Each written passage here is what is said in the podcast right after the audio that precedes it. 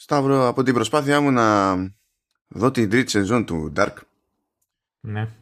ε, έμαθα κάτι πολύ σημαντικό για τη, για τη ζωή.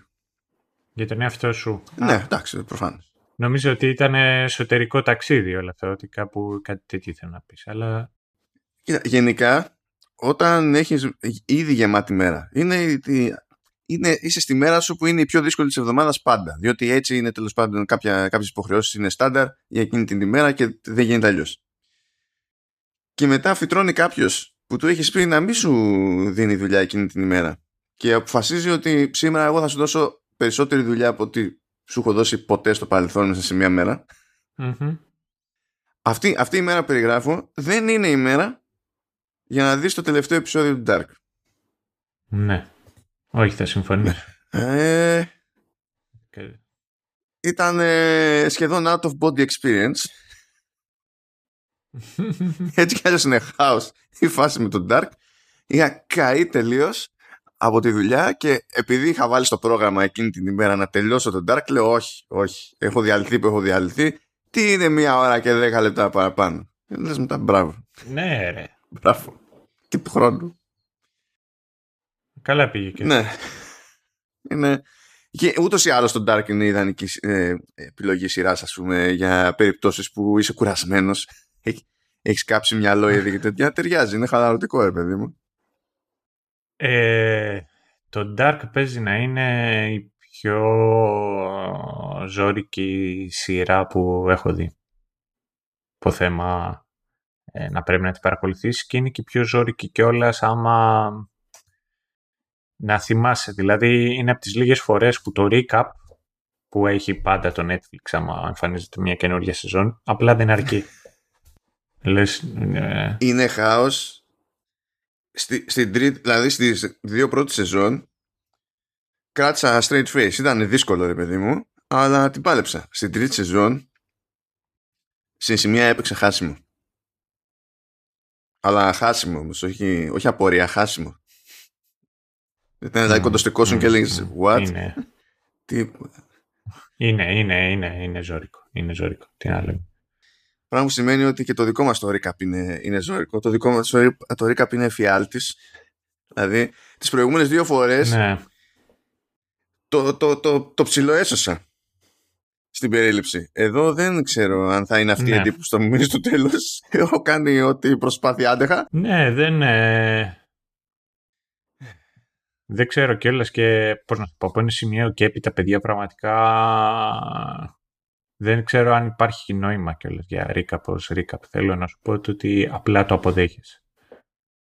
Ότι είτε το βλέπεις και προσπαθείς να συνειδητοποιήσεις οτιδήποτε να συνειδητοποιήσεις, είτε είναι τέλος πάντων δεν, δεν πρόκειται να σας το εξηγήσουμε εμείς περισσότερο από ότι το να το δείτε εσείς μία-δύο φορές. Βασικά για να το θέσω με ένα πολύ ωραίο τρόπο, τώρα που το σκέφτηκα και μου αρέσει που το, που το σκέφτηκα, το Dark είναι το Silmarillion το, των σειρών. Δηλαδή, πολύ cool, πολύ cool, έτσι, αλλά πραγματικά δεν είναι τυχαίο που το 1 τρίτο του βιβλίου είναι απέντηξης. Αυτό, δηλαδή μπας και σε βοηθήσει. Θυμά, είχα δει το, είχα διαβάσει το Hobbit, είχε σκατολάχη και το, είχα με τσιμπή, το είχαν πάρει στον αδερφό μου. Έχω ένα, έχω ένα πράσινο νο, αντίτυπο του Hobbit. Μια υπέροχη εποχή κιόλας που τα, τα εξώφυλλα ξέρεις, ρε, δεν αντικατοπτρίζουν Sonic και Nde, τη σειρά την οποία θέλουν να πούνε. Π.χ. εξώφυλλο του Hobbit έχει ε, μια, μια ζωγρα... μια- ένα πίνακα, τι μπορώ να σου πω, μια σκηνή έτσι ζωγραφισμένη από τη διάβαση των Nazgul καθώς πάνε να περάσουν το ποτάμι προς το σκιστό λαγκάδι, προς το Rivendell. Αυτό είναι το εξώφυλλο. Το οποίο είναι το δεύτερο αγαπημένο μου κουφό εξώφυλλο, αν εξαιρέσουμε το ότι υπάρχουν, ε, υπάρχει μια μεγάλη σειρά βιβλίων η οποία λέγεται «Οι ομίχλες, οι ομίχλες της Άβαλον». Έτσι είναι και είναι Arthurian, ε, ε, πώς το λένε, legend. Τα οποία έχουν ως εξώφυλλα, εξώφυλλα του Game of Thrones. Why; Because why; Και, ξέ, και ξέρεις, το κοιτάζεις και έβλεπα έναν άνθρωπο ο οποίος ξέρω ψιλοκαράφλα με, με, με στέμα και ήταν δίπλα μια γυναίκα κοκκινομάλα και μια καρδιά φλεγόμενη. Και εννοείται όλα αυτά το διάβασα πολύ πριν ε, αμφιβάλλω αν υπήρχε μεταφρασμένο το Game of Thrones εκείνη την εποχή στα ελληνικά. Τέλος πάντων, δεν είχα ιδέα το τι ήταν το Game of Thrones.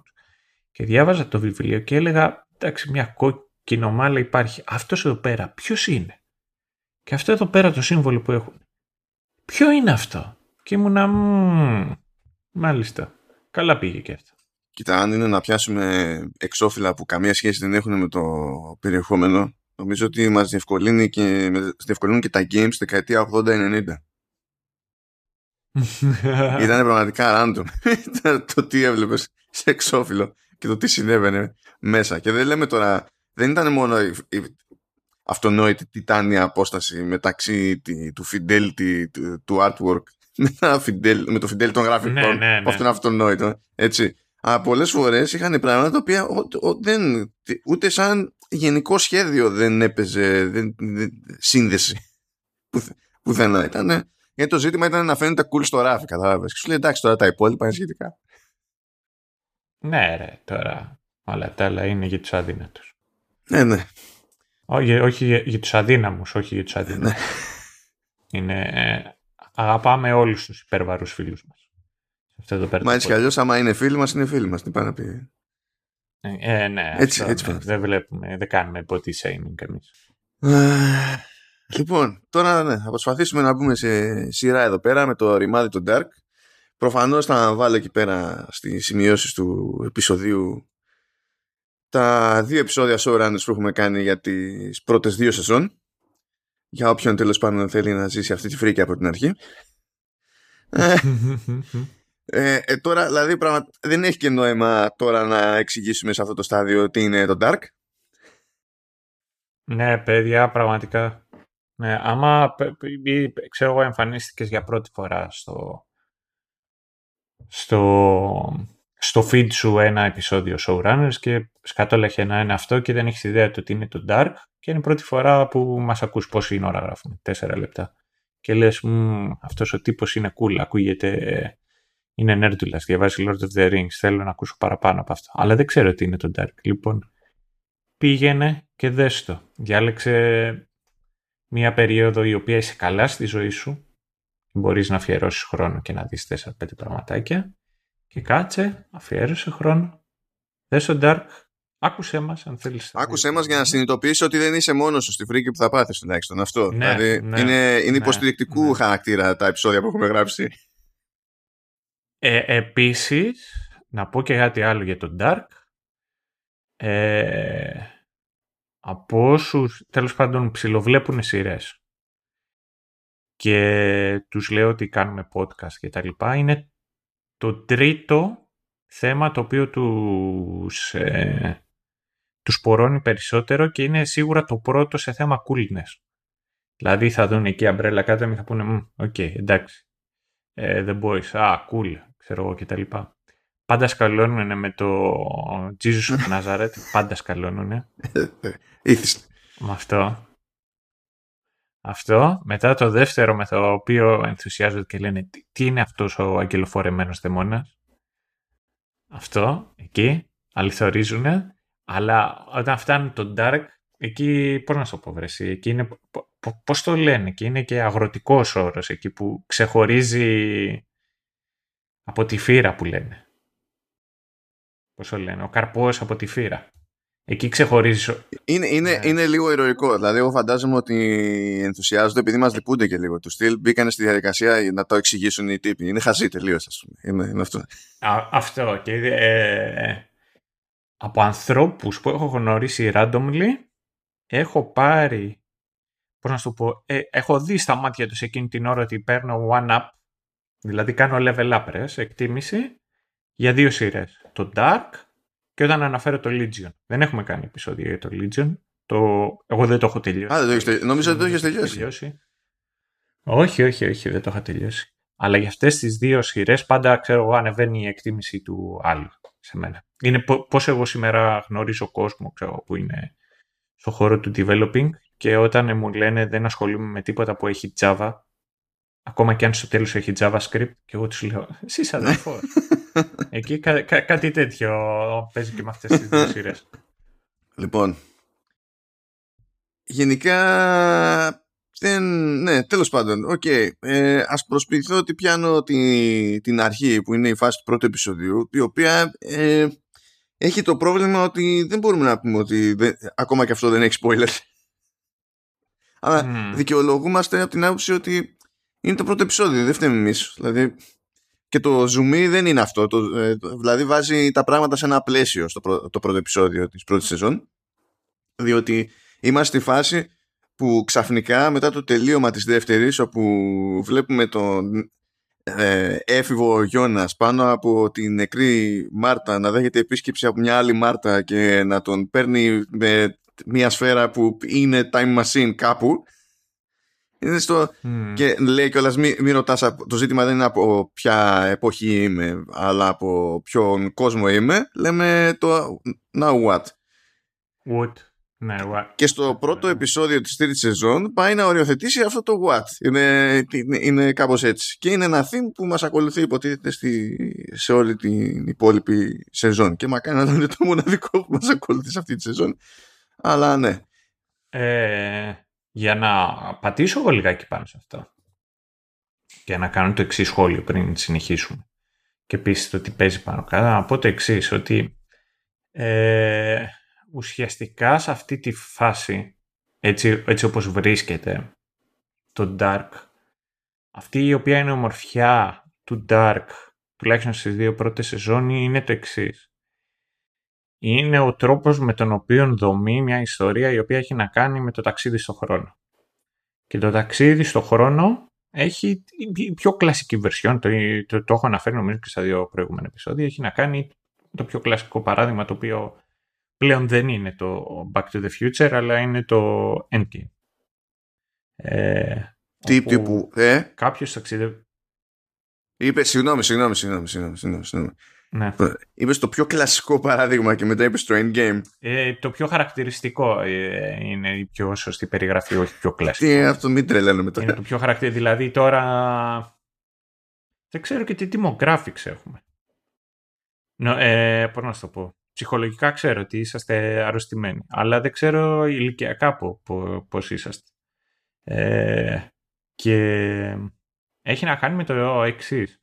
Το ότι αν πιάσεις τώρα κάποιον στον δρόμο και του πεις ποια είναι η πιο διάσημη ιστορία time travel που ξέρεις, πλέον θα σου πούνε το endgame. Ειδικά άμα είναι και νεότερος ο άλλος. Δηλαδή πλέον πρέπει να είσαι και λιγάκι ένα τσακ παραπάνω συνεπώς. Καταλαβαίνω πέφτει, δηλαδή καταλαβαίνεις ότι πέφτει το προσδόκιμο ζωής, έτσι. Ναι. ε, λοιπόν, ε, ρε εσύ, νομίζω ότι έχει αλλάξει ο τρόπος πλέον που καταναλώνει και ο κόσμος στο περιεχόμενο. Ε, καλά, ασφαλώς. Δηλαδή πιο παλιά, πιο παλιά θα, θα σου έλεγε πω πω είδα ταινιάρα την τάδε μέρα παίζεις στο τάδε κανάλι αυτό. Θα καθόταν ο άλλος ο τύπος και θα το έβλεπε. Θα έλεγε ου, cool. Η δεύτερη, ο δεύτερος τρόπος με τον οποίο συμβαίνουν αυτά τα πράγματα είναι το εξής. Βίντεο κλαμπ, γινόσουν λίγα πιο ψαγμένος, πήγαινε διάλεγες, έχεις πολύ μεγάλο εύρος, σου κόστησε πλέον είναι ό,τι παίζει το Netflix. Δηλαδή κάζατε παπέλ. Και μετά όλες οι... Ναι, ναι, και μετά τα υπόλοιπα. Οπότε θέλω να σου πω το ότι πλέον πρέπει να είσαι και λιγάκι ε, αποψαγμένος γιατί δεν μου αρέσει αυτή η φάση, αλλά πρέπει να λιγάκι να έχεις μπει μέσα στο look και να έχεις δει 4-5 πράγματα και να αρχίσεις και να, σε, και να Εντάξει, αυτός στην τελική δεν άκουγε τόσο διαφορετικό από τις προηγούμενες εποχές όμως. Δηλαδή, σε κάθε περίπτωση έπρεπε ναι, ναι. συνειδητά να κάνεις μια προσπάθεια παραπάνω. Να πεις ότι. Ναι, ε, ναι. ίσα ίσα που ε, τότε ήταν και πιο δύσκολο γιατί η πρόσβαση ήταν ε, χειρότερη. Ενώ τώρα. Δεν, δηλαδή, το μόνο που σε κρατάει από το να ψάξεις περισσότερο είναι ο χρόνος σου και η βαρεμάρα σου. Δεν υπάρχει. Δηλαδή, αυτά είναι. Ναι, ε, να, να σου πω την αλήθεια, πλέον θεωρώ ότι ειδικά στις ταινίες πιο παλιά, δηλαδή πριν από 10 χρόνια, να το θέσω έτσι πες, 12 και το 12 εκεί, που ήταν πολύ στα high τους στα DVD Club, ε, ή Video Club τα λέγαμε. Ωραία φίλε, έχω ξεχάσει. Video, Video Club, Club, Video Club, ξεκινήσαν. Λε- Υπήρχαν άνθρωποι που το λέγανε DVD Club. Υπήρχε και brand όμως που ήταν DVD Club. Αλλά δεν, ήταν Video Club. Εντάξει τώρα. Ε, νομίζω ότι τότε ήταν πολύ πιο εύκολο να εκτεθείς σε ένα πολύ μεγαλύτερο εύρος ε, ταινιών και να κάτσεις και να διαλέξεις και μετά ήταν πιο συγκεκριμένο. Ενώ τώρα ειδικά α, με θέματα και με τον αλγόριθμο και το ότι το Netflix για πάρα πολύ μεγάλο διάστημα ήταν ε, one stop shop δηλαδή είναι στο Netflix, ok το βλέπω, δεν είναι oops, fuck it.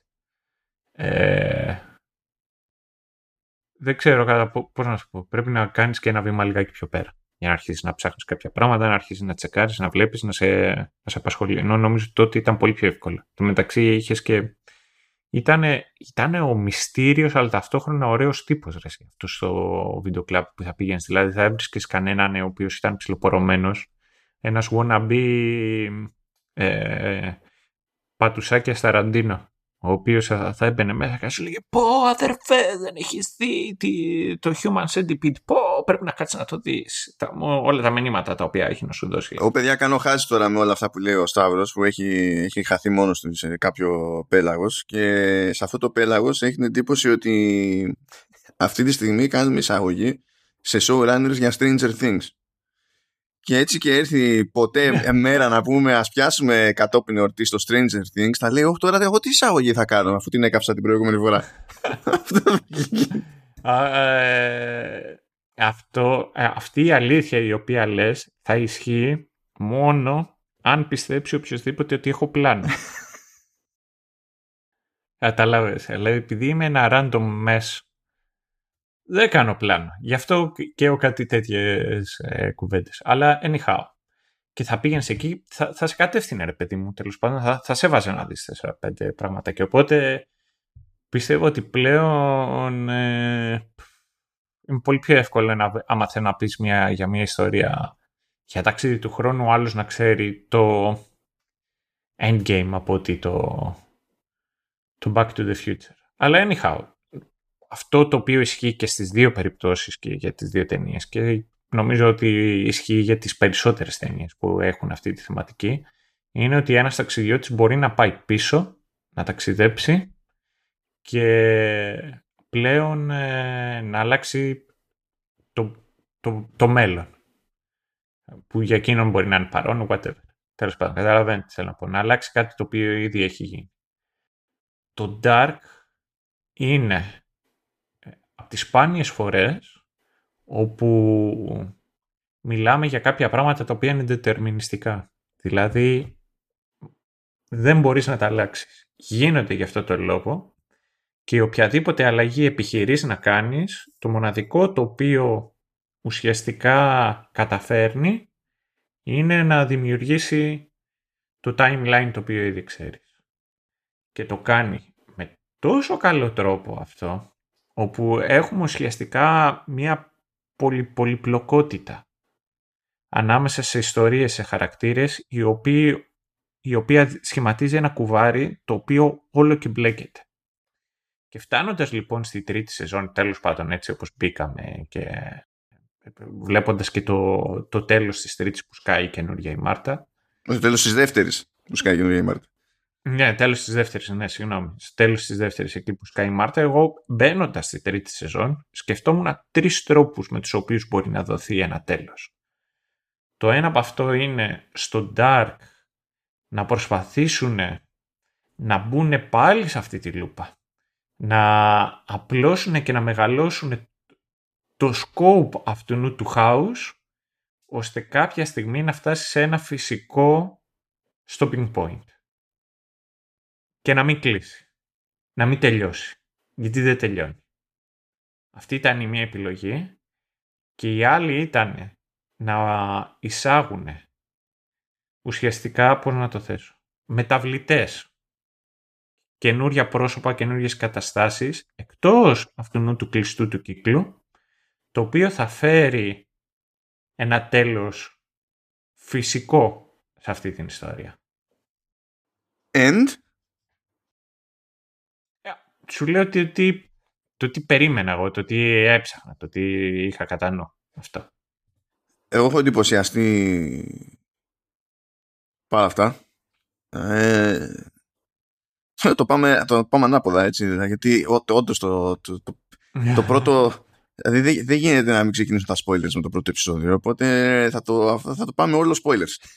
όταν θα έρθει η ώρα. Ναι, ναι, δηλαδή ναι, κατευθείαν. ναι, ναι, ναι, Ενώ συνήθως λέμε τι γίνεται στο πρώτο επεισόδιο και μετά έχουμε τα γενικά μας και ύστερα παιδιά από εδώ και πέρα spoilers. Με, το, μετά το από εδώ και πέρα spoilers θα πιάσουμε όντως το recap γιατί δεν υπάρχει ελπίδα.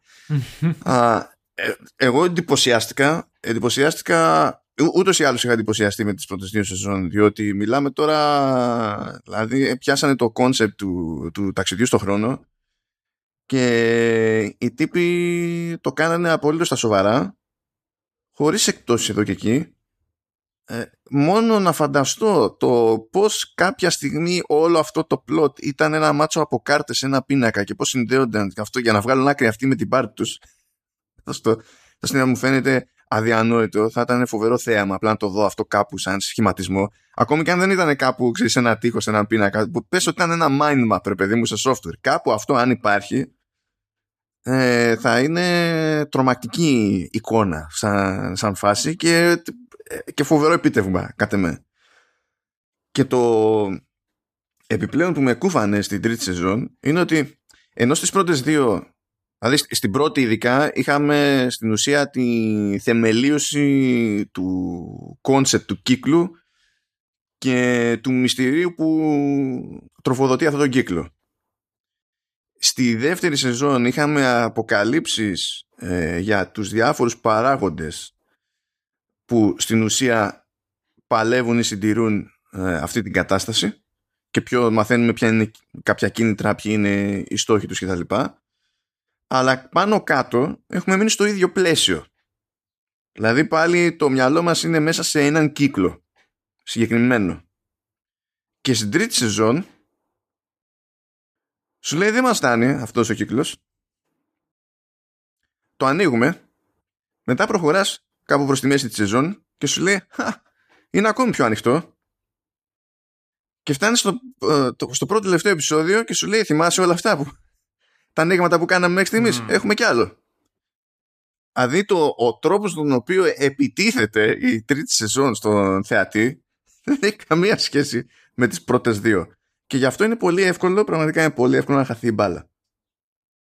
Δηλαδή έπρεπε να, έπρεπε να κάνω μπρος πίσω, δηλαδή ξεκινούσα να κάνω σημειώσεις και μετά στην ουσία έπρεπε να γυρίσω σε προηγούμενες σημειώσεις, να να φτιάξω τα πράγματα ώστε στο δεύτερο πέρασμα για τις περιλήψεις που φτιάχνω να υπάρχει περίπτωση να βγάζω εγώ νόημα με τις σημειώσεις μου.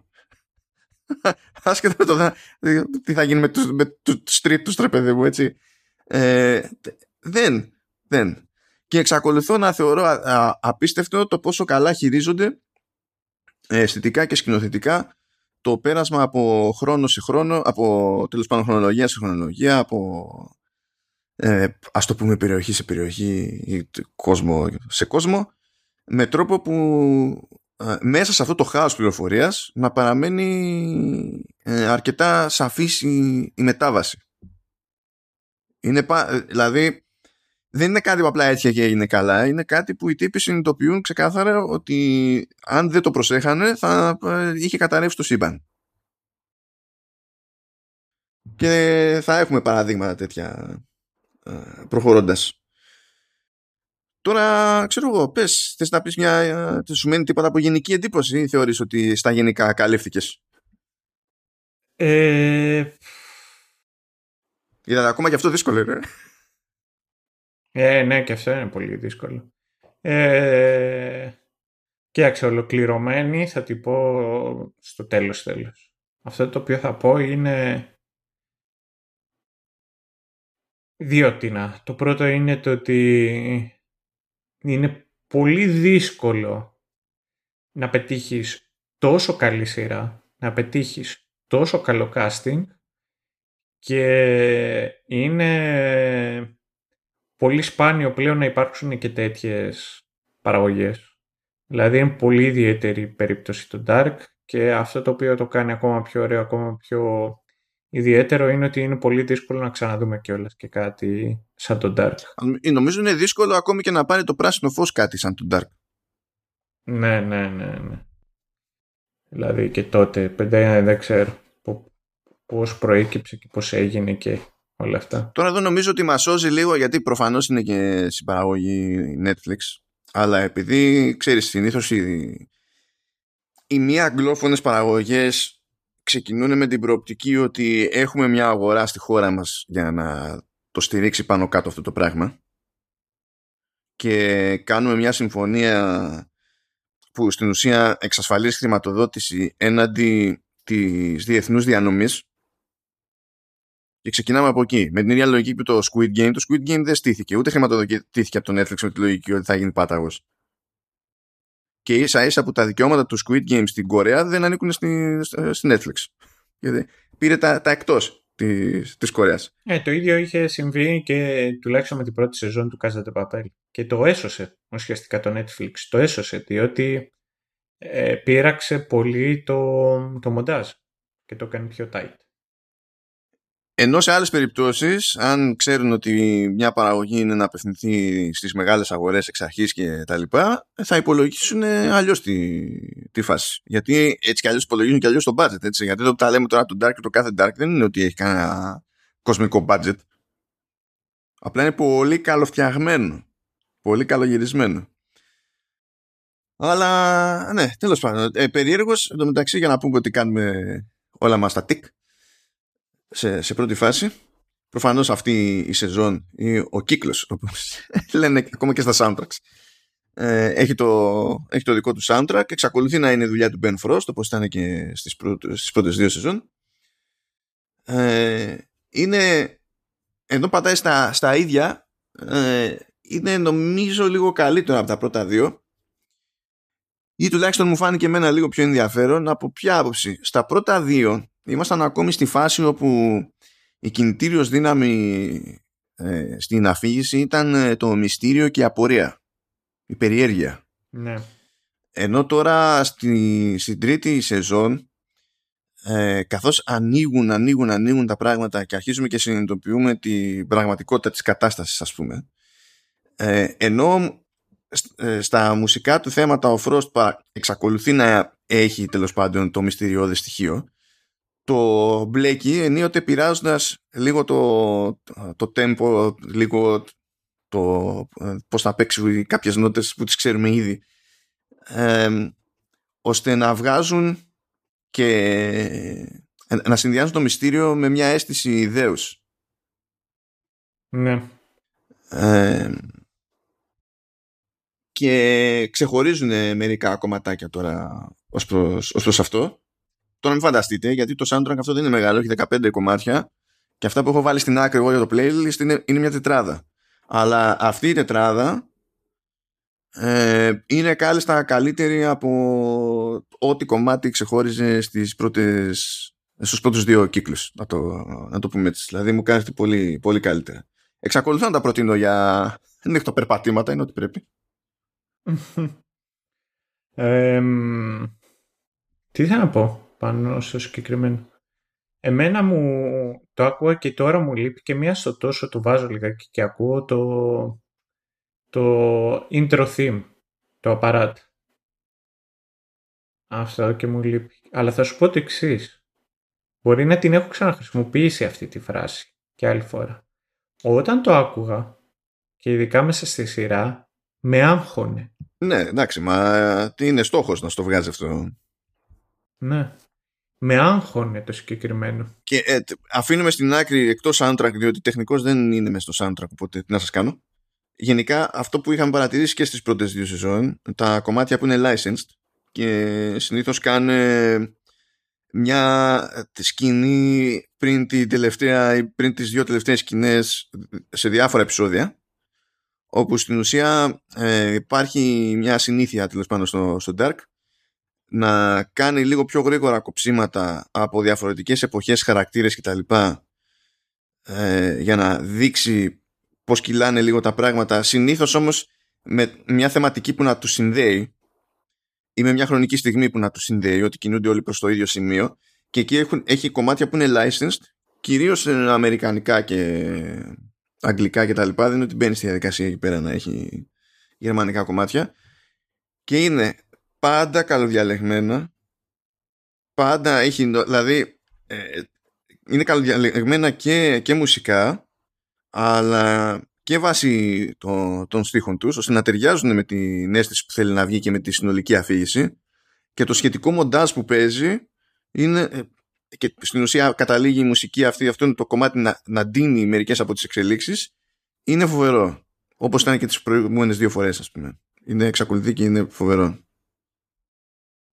Ποιος το, ποιος το, το, το κανόνισε αυτό είναι, είναι φίλος μου. Έχω σκάλωμα, εγώ προσωπικά έχω σκάλωμα από μικρός με τον τρόπο που συνδυάζεται το, το soundtrack με, με μοντάζ. Και όταν υπάρχει ένα καλό κομμάτι ας πούμε που απλά το έχει πετάξει κάποιος πάνω από μια σκηνή χωρίς να έχει γίνει έξτρα δουλειά το τέμπο της σκηνής να συνδυάζεται κάπως με το τέμπο του κομματιού ε, ε όσο και να μου αρέσει το κομμάτι, θεωρώ ότι, ε, είχαμε μια χαμένη ευκαιρία. Ναι. Ε, τότε έχεις μια δυναμία στον Gun. Όσο να πεις. Αυτό. Και μετά αυτό το οποίο εγώ θέλω να δω περί πολλά περισσότερα από το συγκεκριμένο σκηνοθέτη και είναι από τις ταινίες τις οποίες τις προτείνω πολλές φορές να κάτσουμε να τις δούμε με άλλους, άμα μου πούνε έχεις καμία ιδέα να προτείνουμε για να το πω, έλα κάτσε να δούμε, είναι Baby Driver. Εσύ, τώρα εννο, εννοείται για αυτό το, το σκηνοθέτη. Ο τύπος δηλαδή είναι το, το μοντάζ που κάνει στο, ε, το, το, το, λατρεύω, το λατρεύω. Δηλαδή, άμα, μου πει κάποιος μπλα μπλα ταινία Edgar Wright, ε, πρέπει να δω ταινία Edgar Wright. Γιατί είναι τόσο απλό. Και τι να πούμε, Cornetto Trilogy, δεν είναι. Mm. Άμα τώρα, ξέρω εγώ, θα πεταχτεί κανένα να μα ρωτήσει τι είναι το Cornetto Trilogy. Son of the Dead, Hot Fuzz και The World's End. Αλλά έστω ότι. Έστω, άστο, πες, άστο, άστο. Και έστω ότι ξεφεύγουμε. Γιατί εδώ πέρα τώρα υπάρχει και το πιο, πιο, πιο καμένη περίπτωση ε, που είναι το, η πιο πρόσφατη ταινία του, το Last Night in Soho, που είναι και αυτό εμπειρία. Αλλά για το μοντάζ που εννοούμε, αν είναι κάποιος να δει ένα πράγμα και να συνειδητοποιήσει ακριβώς τι, τι όλο βαράει ο Edgar Scott Pilgrim vs. The World. Ε, ναι. Έχω τιτάνια αγάπη για αυτή την ταινία. Δεν πιστεύω ότι αυτό το, το, το, κόμικ, παύλα, μάγκα, τέλος πάντων, τόσο το κάνει, προσαρμόστηκε έτσι και ήταν τόσο καλό το αποτέλεσμα. Δεν το δέχομαι. Θυμάμαι ακόμη, ήταν τότε που άντεχα να πάω σινεμά. Δηλαδή τα, το μάτι είχε μια, άφηνε μια ελπίδα. Θυμάμαι ότι γέλαγα από το, το opening sequence που έσκαγε το logo του Universal. Γέλαγα από εκείνη τη στιγμή. Το προτείνω ανεπιφυλακτά. Είναι, είναι. Είναι, είναι περίπτωση άρα. Λοιπόν, να πούμε ότι πάμε, πάμε και για το Ρίκα, πάμε και για την εισαγωγή, πάμε και για τα spoilers, ναι, πάμε, πάμε, για όλα. Ε, βασικά, ναι, για όλα. Γιατί δεν, δεν. Οπότε spoilers, παιδιά, spoilers, spoilers παντού. Πάμε. Το πρώτο πράγμα που μαθαίνουμε στο πρώτο επεισόδιο, μιας και έλεγε η δεύτερη Μάρτα που εμφανίστηκε, μη ρωτάς από πότε είμαι, ρώτα από, ποιο, από πού είμαι στην ουσία. Το πρώτο πράγμα που μαθαίνουμε είναι ότι υπάρχει και άλλος κόσμος.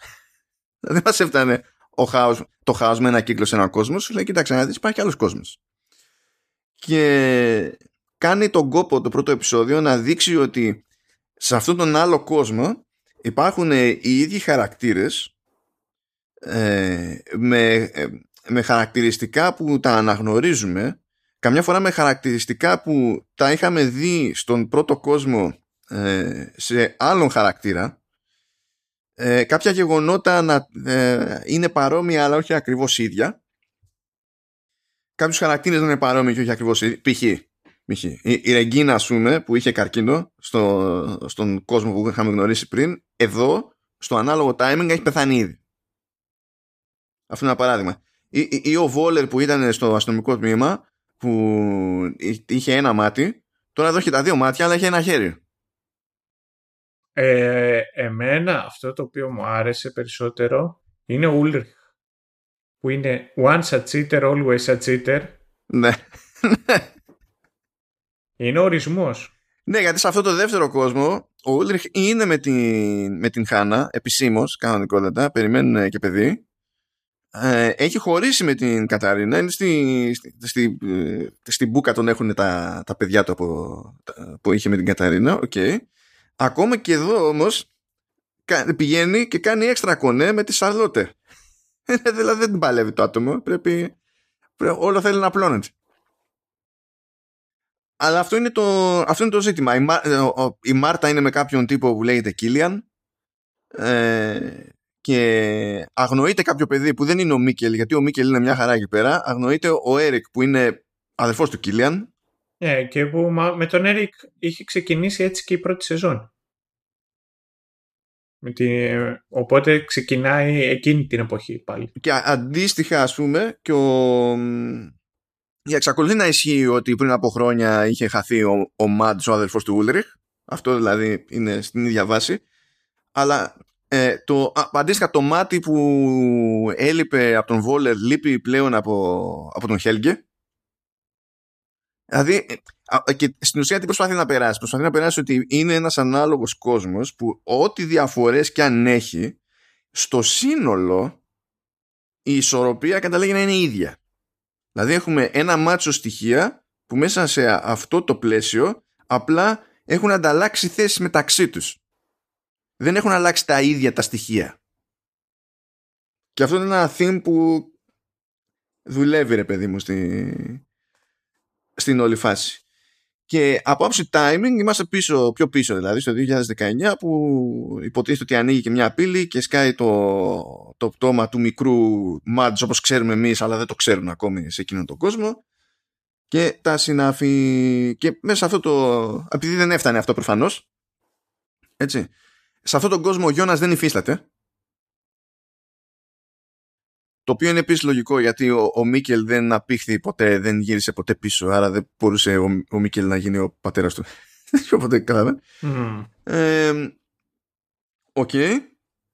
Αλλά εμφανίζεται και μια γιαγιούλα εκεί πέρα, στο περίπου, που συνειδητοποιούμε ότι είναι στην ουσία η ηλικιωμένη εκδοχή της Μάρτα και λέει στον Γιώνας που έχει έρθει από το δικό του κόσμο, στον κόσμο που δεν υπάρχει Γιώνας, ότι τον περίμενε για καιρό και ότι και οι δυο αυτοί κόσμοι είναι καταδικασμένοι και ότι στην ουσία αυτή είναι αυτός.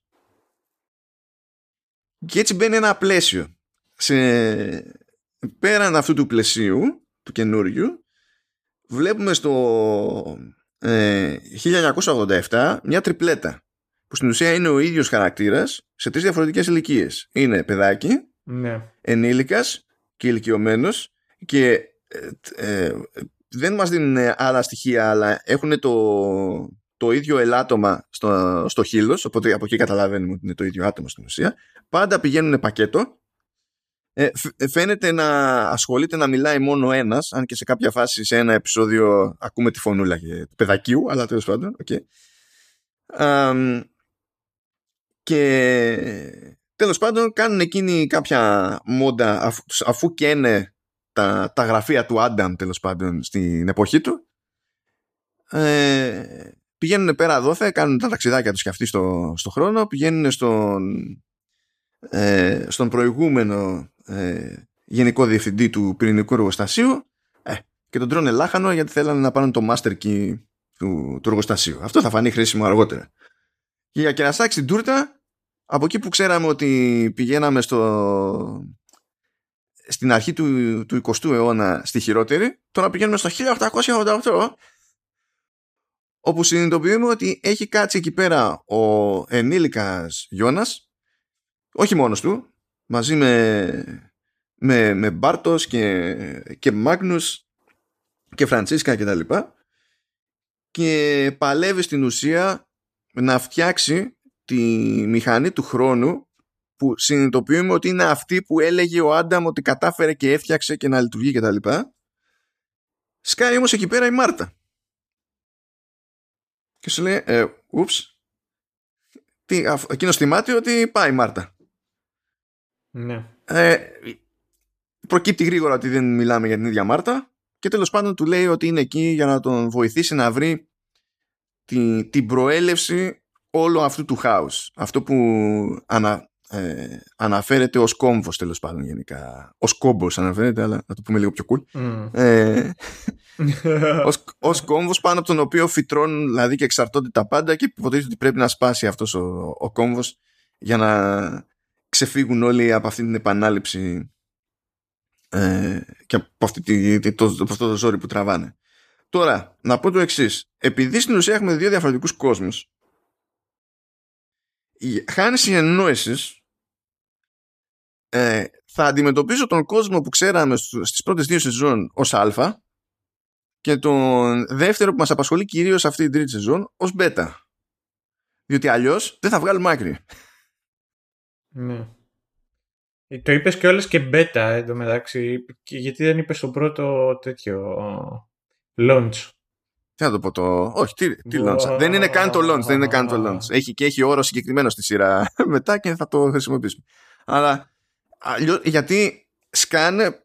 Δεν είναι ότι ενώ πριν είχαμε την εμφάνιση του ίδιου χαρακτήρα σε άλλες χρονικές στιγμές, σε άλλες ηλικίες κτλ., αλλά ήταν από τον ίδιο κόσμο, Τώρα έχουμε την εμφάνιση ε, ε, ενός χαρακτήρα που ξέρουμε, αλλά στην πραγματικότητα είναι από τον έναν ή από τον άλλον κόσμο και κάπως πρέπει να το κάπως αφεντίζουμε αυτό για να... γιατί χρειάζεται. Οπότε θα ακουστεί πολύ μπέτα πράγμα. Τώρα από εκεί και πέρα όταν θα λέω κάτι ξερά συνήθως εννοώ α. Δηλαδή όταν λέω ημερο... ε, συγκεκριμένο έτος και είναι έτος ξερό εννοώ α. Όταν λέω ένα όνομα ξερό, εννοώ α. Όταν υπάρχει λόγος να πω β, θα λέω β. Και δυστυχώς για εσάς, σε κάποια φάση θα πρέπει να πω και β1 και β2. Γιατί τόσο, τόσο σας μισεί το Dark. Είναι κάπως έτσι. Ας προχωρήσουμε λοιπόν. Θα μείνουμε εκεί στο 1888 που έχουμε στην ουσία να κάνουμε β Μάρτα και όλοι οι υπόλοιποι είναι α. Δεν σας χάλασε. Ε, και λέει τέλος πάντων η Μπέτα Μάρτα ότι παιδιά κοιτάξτε να δείτε ο σκοπός ο δικός μου εδώ πέρα είναι στην ουσία να σώσω τους πάντες και στους δύο κόσμους και ότι λέει ο, ο, ο Γιώνας είναι εκείνος που μου έμαθε να ταξιδεύω στον χρόνο. Ε, τσιτώνει όμως ο, ο Γιώνας που είναι εκεί διότι σου λέει πώς το, πώς το έμαθα εγώ αυτό; Εμένα δεν μου θυμίζει κάτι. Δηλαδή, δηλαδή θα έπρεπε να το θυμάμαι αν στο είχα δείξει. Και, και σφίγγεται ρε παιδί μου, δηλαδή είναι λίγο καχύπεπτο στη, στην όλη φάση. Έτσι κι αλλιώς είναι στο ζώριο ο Γιώνας, διότι ακριβώς επειδή έχει ξεμείνει από μηχανή, δεν έχει τρόπο να ταξιδέψει κάπως. Δεν έχει τα legit τα σχέδια κτλ. Οπότε τα πηγαίνει από μνήμης με βάση το πώς είχε δει τη μηχανή να είναι στημένη στα γραφεία του Άνταμ, δηλαδή στο, γραφεία, στο Lodge, τι διάλογο είναι εκεί πέρα. Που ο Άνταμ είναι ο εαυτός του, αλλά get the point. Ε, και βλέπουμε ότι στο 1888 υπάρχει και ένας πρόγονος του, του Tannhaus τον Tannhaus τον έχουμε δει εμείς μέχρι στιγμής ως έναν τύπο που είναι ορολογοποιός. Ε, υπάρχει ένας πρόγονος εκεί πέρα ε, ο οποίος εκείνος έχει στήσει μια ας, τι να το πω, μια κοινότητα, μια οργάνωση, ένα κάτι που λέγεται τελικά Sigmundus Creatus Est που ακόμα και αυτό είναι κληρονομιά του πατέρα του, ο οποίος πατέρας του είχε χάσει τη, τη γυναίκα του, άρα τη μητέρα του συγκεκριμένου τυφλού κιόλας townhouse ε, και έχει μείνει η αιμονή ότι άμα καταφέρω τέλος πάντων να πετύχω ταξίδι στον χρόνο μπορώ να γυρίσω πίσω και να αλλάξω τα πράγματα και να δημιουργήσω ένα παράδεισο και, και τα λοιπά. Ε, και μέσα σε αυτή τη, τη φάση την Κιπέτα Μάρτα πιάνει και, το, και τον Μπάρτος και του λέει just so you know ο Γιώνας που έχεις εδώ πέρα είναι ο Άνταμ και τιλτάρει λίγο ο Μπάρτος mm. αλλά θα το αφήσουμε αυτό το tilt Μα γιατί άραγε δεν μπορώ να καταλάβω την έκρηξη. πάμε μετά ε, 1987, διότι στη δεύτερη σεζόν είχαμε αφήσει την Καταρίνα να ταξιδεύει προς τα πίσω για να, για να βρει τον Μίκελ. Και παθαίνει πολλαπλά σοκ γενικά η, η Καταρίνα, διότι πέφτει πάνω, πηγαίνει στο σχολείο για να ψάξει και στην ουσία πετυχαίνει τον νεαρότερο εαυτό της, τον νεαρότερο Ούλριχ, βλέπει τη μικρή Χάνα και ακόμη της κρατάει κα... κακία και είναι, είναι κοριτσάκι η Χάνα και γυρνάει και της λέει είναι η άλλη τώρα ολόκληρη γυναίκα και της λέει κοίταξε να δεις μακριά τα χέρια σου από κάτω τα χέρια σου από τον Ούλερ Μην το πλησιάζει καν. Έχει τσιτώσει. Συνειδητοποιεί κιόλας ότι είναι στο τρελάδικο ο Ούλριχ που γνώριζε η ίδια, αλλά πλέον έχει περάσει χρόνια και έχει μεγαλώσει. Τον συναντά και του λέει: Θα κάνω ό,τι μπορώ για να δραπετεύσεις και να πάρουμε και τον Μίκελ και να σηκωθούμε και να φύγουμε. Ε, βλέπουμε κάποιες σκηνές επίσης από την ε, νεαρή Καταρίνα με τη μητέρα της την Χελένε. Ε, θα παίξουν ρόλο μετά αυτά αλλά θέλω να σημειώσετε εδώ πέρα ότι σε κάποια φάση η, η, η μάνα της Καταρίνας της δείχνει μια τρελή κατραπακιά στο κεφάλι. Mm, Ισχύει. Τροπερό φαπίδι Ναι, κρατήστε το αυτό σαν αστερίσκο. Θα... Ακόμα και αυτές οι μικρές αηδίες σημαίνουν κάτι. Αυτό, αυτό είναι... Και το καταλαβαίνεις όταν είναι ήδη αργά. Είναι... Τέλος πάντων. Ξέρεις και όλα το τι δείχνει τουλάχιστον. Επειδή εντάξει εμείς δεν έχουμε αυτές την ηλικία είμαστε λίγο και μεγαλύτεροι. Και είχα πρόσφατα μια, ένα τέτοιο είδους κουβέντα.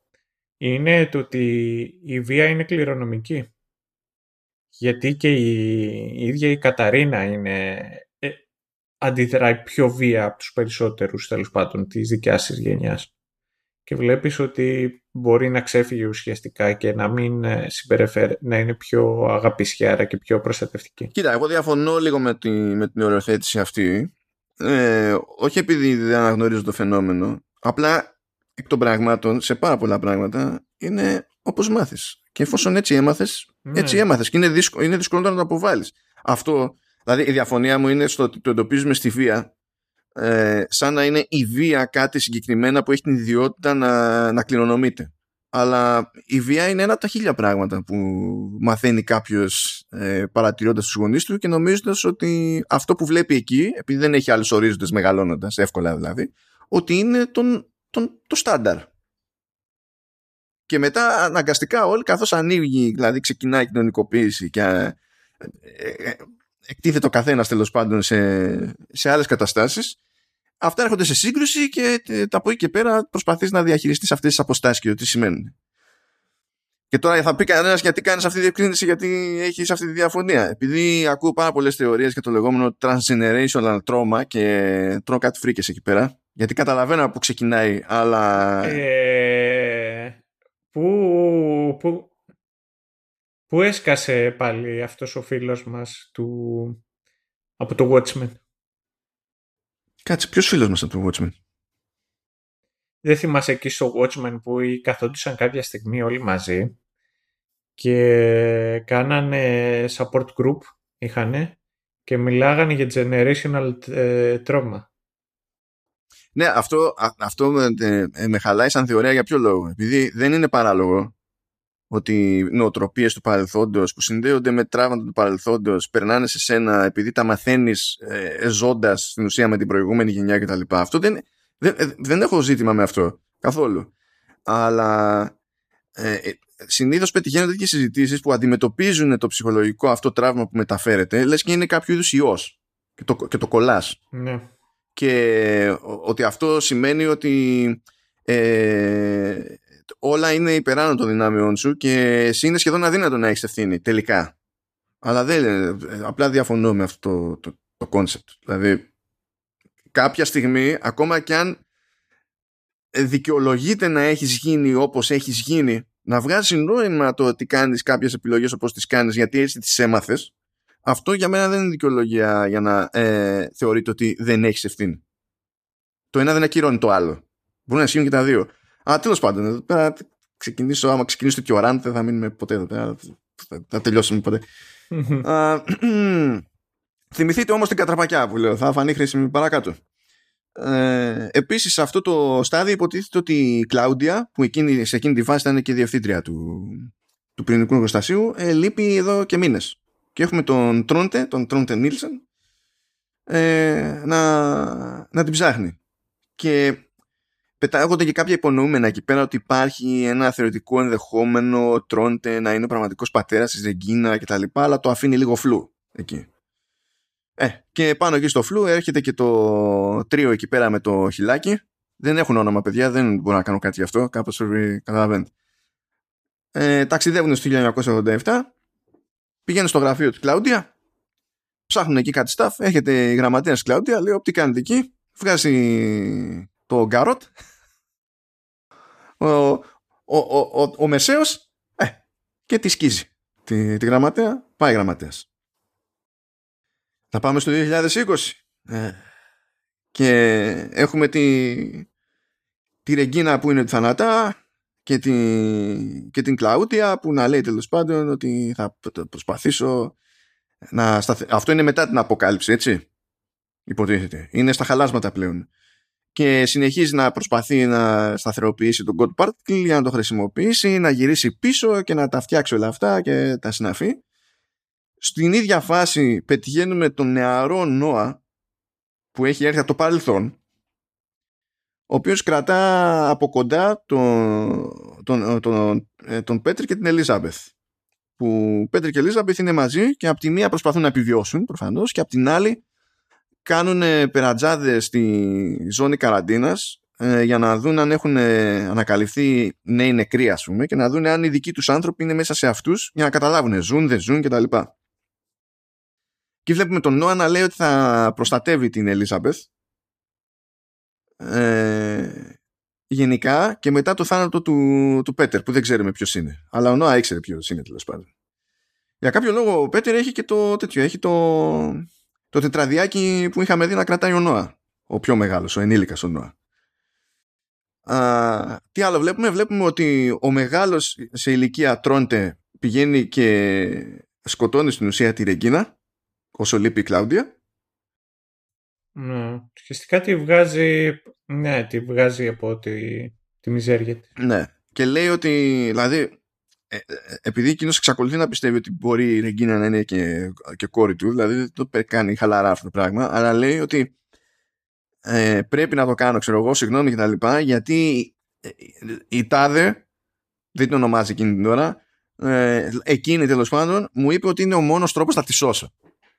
Οπότε πάλι κάτι ναι. παίζει ε, εδώ πέρα. Στο 2053 εμφανίζεται για κάποιο λόγο η Σαρλότε. Η Σαρλότε όπως την ξέρουμε από το 2020 εμφανίζεται στο 2053 και βλέπουμε ότι πετυχαίνει εκεί πέρα την, την Ελίζαμπεθ που αυτό είναι προφανώς σημαντικό γιατί η Ελίζαμπεθ είναι η μάνα της. Ναι. Και ε, κάνουμε ένα τέτοιο παπ, αρχίζουμε τα beta τώρα. Στο, στο beta 2020 συναντά ο Γιώνας τέλος πάντων που είναι πλέον στο, όχι στον δικό του κόσμος στους άλλους. Ε, τα λέει εκεί πέρα πάλι με, τη, με την Εύα και του λέει την Εύα άκυρο τα λέει πάλι εκεί πέρα με την ηλικιωμένη τη, τη Μάρτα που του λέει ότι εσύ πίστευες ότι αν βγάλεις την πάρτι σου από τη μέση ε, ο κόσμος θα, θα, γλίτωνες, θα, θα γλίτωνε ότι χωρίς εσένα ρε παιδί μου το πρόβλημα θα λυνόταν αλλά εδώ είσαι σε ένα κόσμο που στην ουσία δεν υπάρχεις αυτός ο κόσμος σε λίγες μέρες θα περάσει την ίδια, το ίδιο ατύχημα και την ίδια αποκάλυψη που πέρασε ο δικό σου και στην ουσία η απουσία σου δεν γλίτωσε κανέναν. Η μόνη διαφορά είναι το timing. Είναι ότι αυτό που έπαθε ο δικός σου κόσμος πριν από λίγες μέρες, σχετικά μιλώντας, θα το πάθει ο δικός μας κόσμος εδώ πέρα σε τρεις μέρες. Δεν ξέρω, δεν ξέρω αν ακούγονται όσο απλά είναι όλα αυτά τα πράγματα. Ναι. Ναι. Αλλά τέλος πάντων μέχρι στιγμής είναι οκ. ναι, ας το πούμε έτσι. Λοιπόν, το, το Lip Trio ταξιδεύει στο 1888. Το Lip Trio, uh, a wild Johnny Lawrence appears. Flip the script.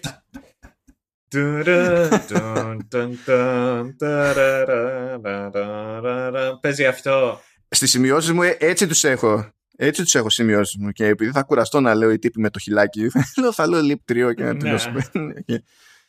Σκάνε στο 1888, έχουν εκεί, είπαμε, γκαρότ. Πετυχαίνουν τον, τον γυραίο, τον τύφλο του Townhouse, τον τρώνε και αυτόν λάχανο, του παίρνουν εκεί πέρα ένα ε, τέτοιο, ένα, το, το βιβλίο με το, ε, ναι, για την ιστορία της Αριάδνης, του παίρνουν και ένα ε, φυλαχτό εκεί πέρα. Παράλληλα ο Μπάρτος, είπαμε, είχε τσιτώσει από πριν που έμαθα ότι ο Γιώνας είναι ο ανταντολέξ στους υπολείπους και είναι, έχει τυλτάρει τελείως. Η Μπέτα Μάρτα, επειδή έχει πάρει χαμπάρι ότι είναι καχύποπτος ο Γιώνας, λέει για να κερδίσουμε την εμπιστοσύνη σου, θα κάνουμε το εξής. Θα σου δώσω εγώ αυτή την ουσία που χρησιμοποιεί η συσκευή που έχω η σφαίρα για το ταξίδι ε, και στην ουσία είναι το τελευταίο μου απόθεμα. Δηλαδή δίνοντάς το αυτό σε σένα, ε, εγώ δεν μπορώ να γυρίσω πίσω. Και το κάνω επειδή το ζήτημά μου είναι να σε βοηθήσω. Βέβαια λέει ψέματα η Μπέτα Μάρτα, έχει καβάτσα. Οπότε σηκώνεται και φεύγει στην ουσία μετά και ε, αυτή είναι η Μπέτα Μάρτα του 2020 έτσι η οποία την κάνει και πηγαίνει το Beta 2053. Ε, μάλλον όχι ψέματα. Α 2053. Συγγνώμη. Γενικά παίζει number the way. Ναι, τέλος πάντων. Πάμε, πάμε, πάμε. Συνεχίζουμε εδώ πέρα. Συνεχίζει εξηγήσεις η, η, η, μεγάλη Μάρτα στον Γιώνας. Λέει ότι στην ουσία ο Γιώνας και η Μάρτα για αυτό το, αυτό το κόμπο των κόσμων είναι κατά μία έννοια σαν την Αδάμ και την Εύα σαν ένα glitch in the matrix θυμάστε αυτά θα φανούν χρήσιμα.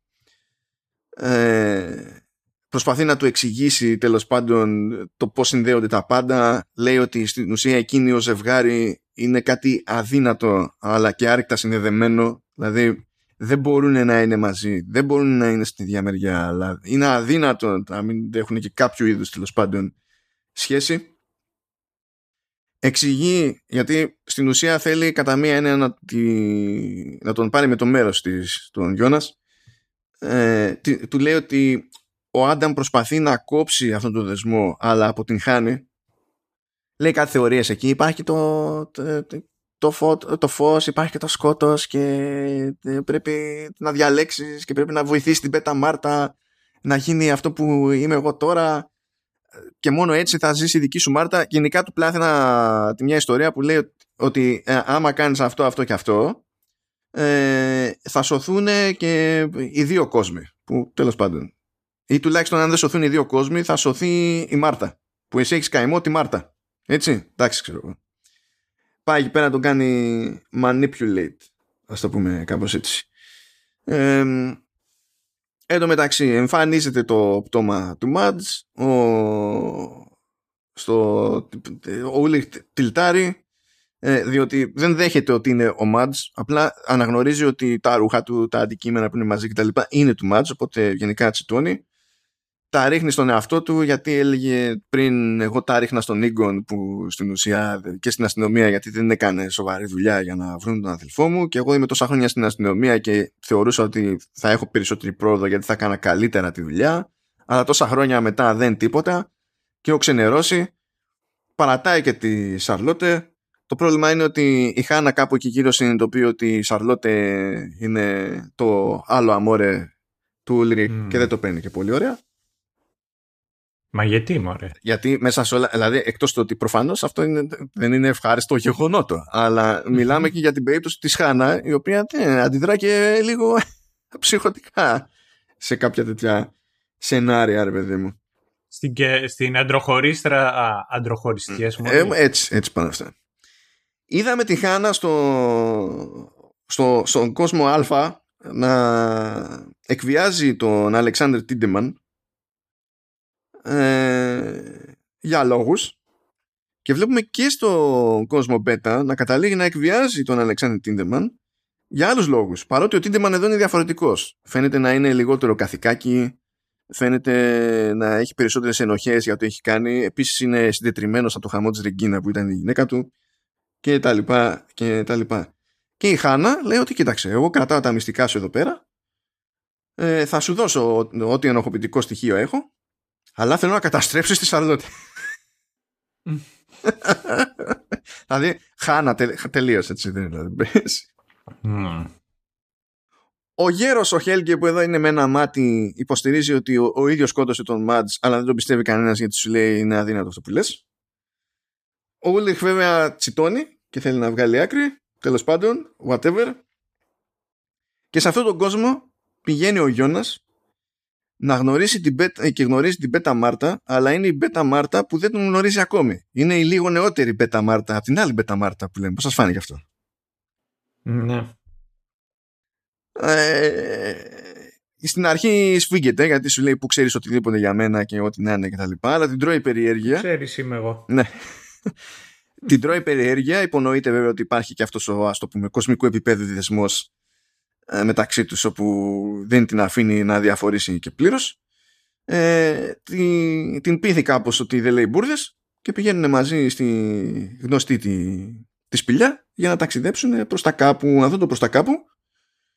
Είναι το Beta 2052 όπου στην ουσία ο Γιώνας πηγαίνει τη νεαρή Beta Μάρτα στη γυραιά Beta Μάρτα που στο εξής μπορούμε να την ονομάζουμε και Εύα για να βγει όλος ο, όλος ο παραλυσμός γιατί λέγαμε Αδάμ και Εύα πριν από τη μία έχουμε τον Άνταμ ε, τώρα έχουμε την Εύα γιατί τι κάνει μια μια στην καλαμίδια και μετά την οριμία αυτή η Μπέτα Μάρτα πηγαίνει στο κανονικό ας το πούμε το 2053 και συναντά τον Άνταμ και δι- μας δείχνει εκεί η σειρά ότι φαίνεται να συνεργάζεται ήδη με τον Άνταμ και στην ουσία να ακολουθεί τις δικές του προσταγές. Οπότε εκεί η φάση και καλά περιπλέκεται. Γιατί έχει τον Γιώνα στην ουσία να συνεργάζεται με την Εύα και την Μπέτα Μάρταν να συνεργάζεται σε κάποιο βαθμό με, το, με τον Άνταμ. Που αυτά φαίνονται να πηγαίνουν κόντρα. Μμ. Ω Χριστουλίνο. Γίνεται... Ε, λοιπόν. Αν νομίζετε ότι αυτό είναι πρόβλημα, θέλω να σας πω ότι στο πρώτο τελευταίο επεισόδιο που θα έρθει η ώρα, όχι απλά έχουμε τα περισσότερα time jumps σε σχέση με οποιοδήποτε επεισόδιο, οποιοδήποτε κύκλου του Dark, αλλά σε ένα επεισόδιο πηγαίνουμε σε 11 διαφορετικές χρονολογίες. 11! Είναι 11! Φτιάχνουν ομάδα. Δηλαδή, Μμ. not funny. Whew. Anyway. Anyway. 1954, λιπτρίο. Ε, μαθαίνουμε ότι δεν έχουν όνομα τα άτομα εκεί πέρα αλλά μας, εξηγεί, μας εξηγείται ότι αυτός ο χαρακτήρας είναι που διάλεξε το όνομα του Τρόντε because reasons ε, τουλάχιστον σε εκείνο το στάδιο είναι because reasons ε, και έχει και έχει και ένα τέτοιο ένα, ένα βραχιόλι λέει της μητέρας του που τελείως τυχαία, τελείως τυχαία είναι ουροβόρος δεν εξηγείται αυτό. Δηλαδή, απλά γίνεται κανένα κοντινό και το βλέπεις. Στην ουσία είναι ένα φίδι που τρώει την ουρά του, το οποίο είναι πολύ γνωστό σύμβολο κτλ. Και, και ταιριάζει νοηματικά και για το ότι τρώει την πάρτη του και για το ότι είμαστε σε ένα κύκλο και κάνουμε το ίδιο πράγμα ξανά και ξανά και ξανά και ξανά. Καταλαβαίνετε. Στο εξωτικό 1954 συναντούμε την Χάνα του 2020, η οποία συστήνεται ως Καταρίνα και ξεκινάει η σχέση με τον Ίγκον. Πο- πόσο αρρωστημένο. Ου. Είναι, ναι. Πόσο αρρωστημένο. Ε, να σου πω την αλήθεια, η Χάνα είναι μαζί με το, α- αξίζει στον Ούλριχ και ο Ούλριχ α- αξίζει στη Χάνα. Έχει zero redemption. και ο ένας και ο άλλος. Είδες, είδες, ευρωπαϊκός κινηματογράφος. Δεν μας απασχολούν αυτά. Μμ. Τι Μμ. τώρα, redemption και happy ending και τα λοιπά, όλα σχετικά. Ε, λοιπόν, ο, ο, ο Ίγκον της δίνει εκεί, τέλος πάντων εκεί πέρα ένα φυλαχτό, ας το πούμε, που είναι ο Άγιος Χριστόφορος. Μ' αρέσει που στα γερμανικά ο Χριστόφορος είναι Χριστόφορος, οπότε συνεννοούμαστε θέλουμε δεν θέλουμε. Ναι. Ε, και το δίνει αυτό το, φυλε, το φυλαχτό στην Χελένε, τη Χελένε Άλμπερς, η οποία συνειδητοποιεί ότι είναι η μάνα της Καταρίνα και έχει πάει στην ίδια τύπησα ε, για να κάνουν και η Χελένε που είναι μικρή, είναι ανήλικη, και η Χάνα που συνειδητοποιεί ότι έμεινε έγκυος από τον Ίγκον, πάνε για έκτρωση. Και η Χάνα ως Καταρίνα, εκτός ότι αλλάζει γνώμη και φεύγει, ε, από την πίκρα που βλέπει στη μικρή Χελένε που έτσι δικαιολογείται υποτίθεται και το ότι είναι προβληματικός χαρακτήρας στο μέλλον και επηρεάζει την Καταρίνα κλπ. Η- Δίνει το φυλαχτό αυτό στην Χελένε που είναι η μάνα της Καταρίνα της οποίας ε, το όνομα χρησιμοποιεί εδώ η Χάνα. Είναι, ε, είναι, δεν υπάρχει κανένα πρόβλημα. Είναι όλα κομπλέ. Μαθαίνουμε εμείς επίσης ότι λείπει και η Άγνες, αυτή που είχα συνηθίσει να σημειώνω εδώ πέρα ως Hot Agnes. Ε, λείπει επίσης σε, σε εκείνη τη φάση και κάποιος Χάνο Τάουμπερ. Και λέμε τι είναι αυτό το Χάνο το Τάουμπερ; Και ενημερωνόμαστε ότι είναι ο Νόα. Δεν μου ωραία περιπλέκονται και άλλα τα πράγματα. Ευχαριστούμε Ντάρκ εμφανίζεται το Leap 3 πηγαίνει εκεί πέρα ο Μεσαίος που είναι ο, είναι, είναι, είναι ο spokesman του Leap 3 ο Μεσαίος. Σφίγγει εκεί πέρα λίγο την Doris γιατί λέει ξέρω ότι έχεις κάνει κονέ εκεί με την Agnes. Το ξέρουμε ότι είσαι λεσβία. Ε, αλλά just so you know για να μην αισθάνεσαι και τόσο άσχημα σε απατά και ο Ιγκόν. Τσιτώνει εκεί πέρα. Και είναι λίγο ε, ε, παίζω ως χαρακτήρας είναι απλά παίζω με τον κόσμο γύρω μου for kicks. Αλλά έχουν και άλλες σοβαρότερες δουλειές εκεί πέρα. Υποτίθεται ότι δεν έπαιρνε άδεια ανοικοδόμησης ε, το, το πυρηνικό εργοστάσιο. Ε, πηγαίνει το λίπτηριο εκεί πέρα στον τύπο στο, στο δήμαρχο. Τον απειλεί λίγο, σου λέει για βάλε εδώ μια υπογράφη. Βάζει την υπογράφουλα και ο Ντόπλερ τέλος πάντων μπορεί να, πλέον να χτίσει το ρημάδι του εργοστάσιο. Γιατί το χρειαζόμαστε το εργοστάσιο. Χωρίς το εργοστάσιο πώς θα έρθει η αποκάλυψη; Πώς θα έρθει το God Party; Έχουμε δουλειές να κάνουμε. Βλέπουμε εντωμεταξύ στην ίδια φάση, βλέπουμε μια μικρή Γιάννα και μια μικρή Κλάουντια. Είναι σχολιάροπαιδα που γουστάρουν τον Τρόντε. Ο οποίος Τρόντε είναι ο, ο γιος της Hot Agnes. Να τα ναι. θυμόμαστε αυτά. Η Κλάουντια κάνει ένα assert dominance εκεί πέρα. Σου λέει δεν θα περιμένω τον Τρόντε να διαλέξει. Θα φροντίσω το, το σεξ που θα κάνουμε τον Τρόντε να αναγκάσει τον Τρόντε να διαλέξει.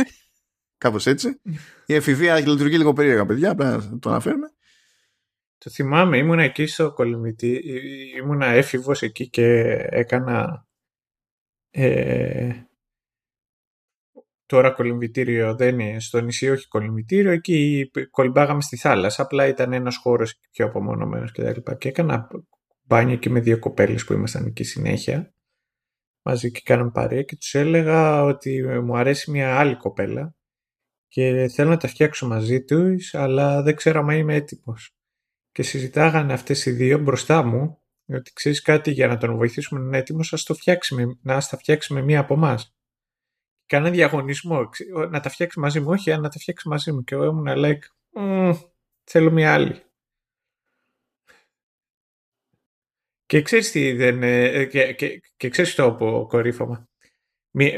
τώρα πρόσφατα μία κοπέλα εκεί που ε, μας περιέγραψε λέει ότι οι άντρες, τα αγόρια, είμαστε μπούφοι. Που δεν συνειδητοποιούμε τι γίνεται τριγύρω μας. Εκείνη την ώρα, εγώ, δεν μου πέρασε ποτέ από το μυαλό ότι αυτές οι δύο μπορεί, ξέρω εγώ, τουλάχιστον σε μία από τις δύο να άρεσα. Αλλά πίστευα ότι, α, το σκέφτονται για να με βοηθήσουν. Να τα φτιάξω με μία από τις δύο για να είμαι έτοιμος να τα φτιάξω μετά από την άλλη. Αλλά τι να κάνω, εγώ τώρα θέλω να επικεντρωθώ στην άλλη. Δεν μου πέρασε ποτέ ναι, από το μυαλό ότι μπορεί να με θέλει. Αυτό είναι πάγιο χαρακτηριστικό του αρσενικού εφήβου. ε, ε, του, μάλλον, του, ναι, ναι, ναι, Νομίζω και του, και του, και του ενήλικα. Δηλαδή... Δεν, δεν γλιτώνει και ο ενήλικας, δεν γλιτώνει και ο ενήλικας, αλλά ο αρσενικός έφηβος ναι. δεν έχει καμία επαφή. δεν...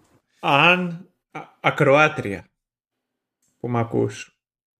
Ε, η τυχαία εσύ ακροάτρια, οποιαδήποτε μπορεί να είσαι.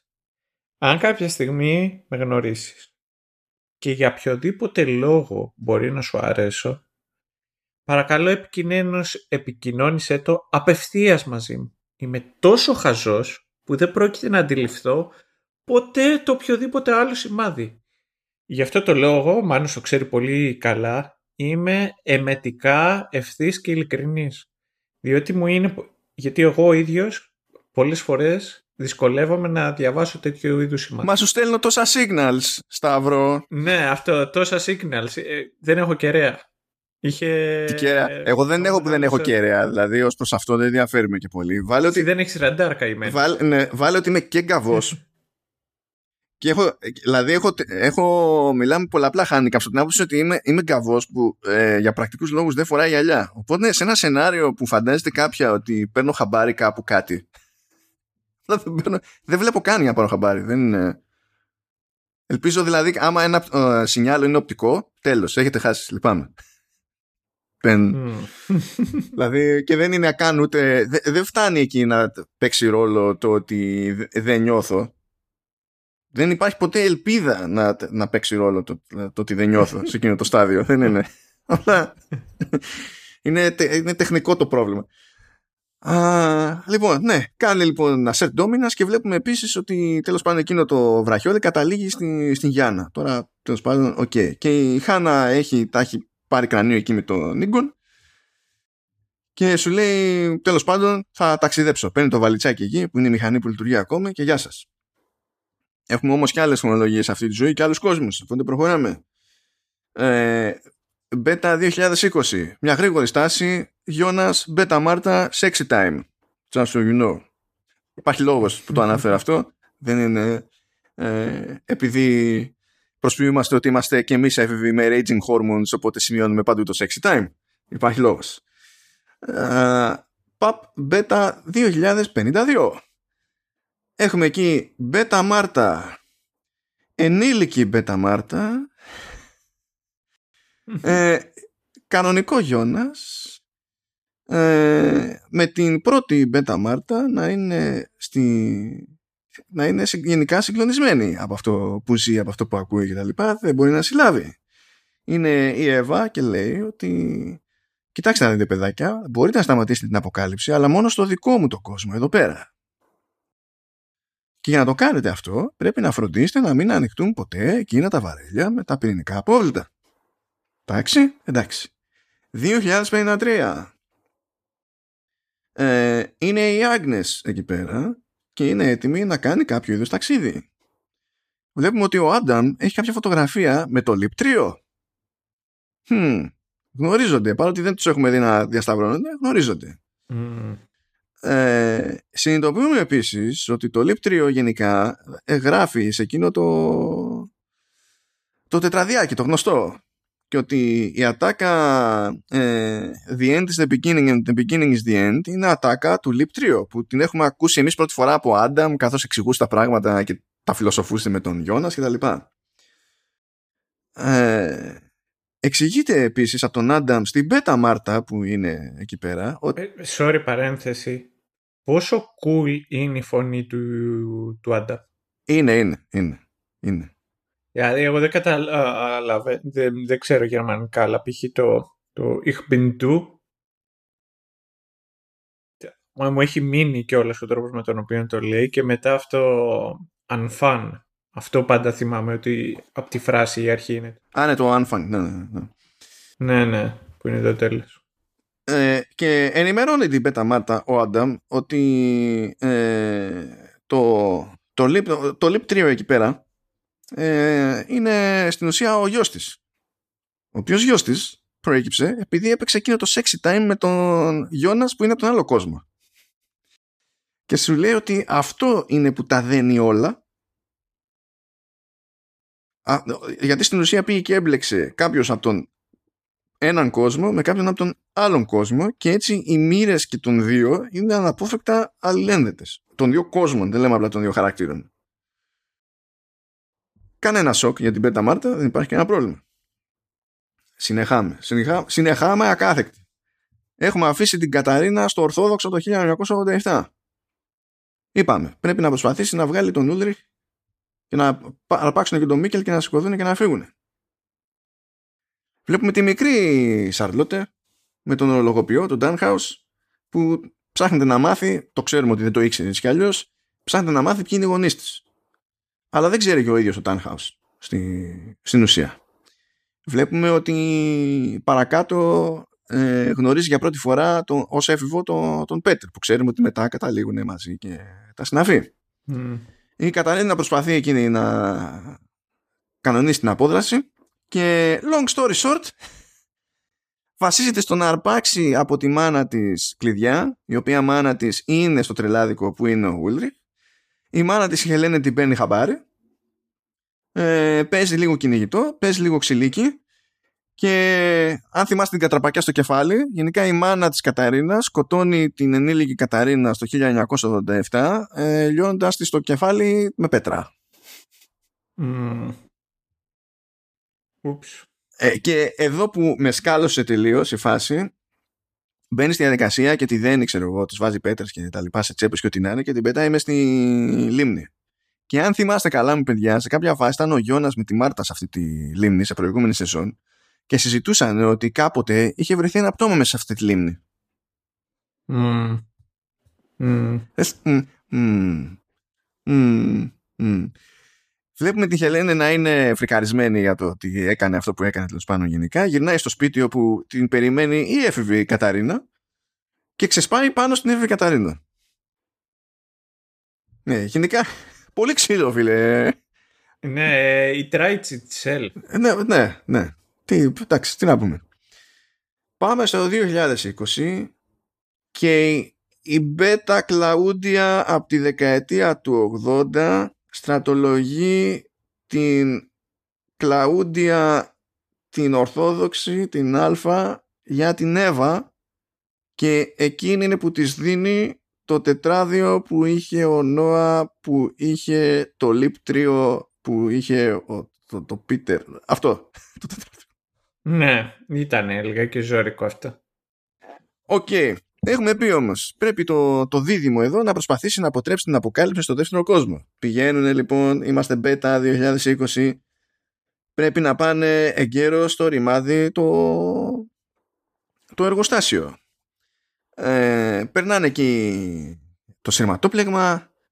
Γρατζουνίζεται εκεί πέρα η Μπέτα Μάρτα στο σειρματόπλεγμα. Τσιτώνεται ο Γιώνας γιατί συνειδητοποιεί ότι αυτό το σημάδι που θα αφήσει αυτή η γρατζουνιά είναι σημάδι που έχει δει στην Εύα και λέει άρα εσύ θα γίνεις η Εύα άρα στην ουσία δεν καταφέρνουμε τίποτα τώρα γιατί αυτό συνέβη επειδή ήρθαμε να προσπαθήσουμε αυτό τσιτώνει και σκούνονται και φεύγουν για να πάνε στην Εύα να ζητήσουν τα αρέστα και να μάθουν την αλήθεια κτλ. Η Σαρλότε ψάχνεται γενικά να καταλάβει τι έχει γίνει με τον Χέλγκε που επιμένει ότι έπαιξε ρόλο τέλος πάντων στην όλη υπόθεση με τον Μάντς.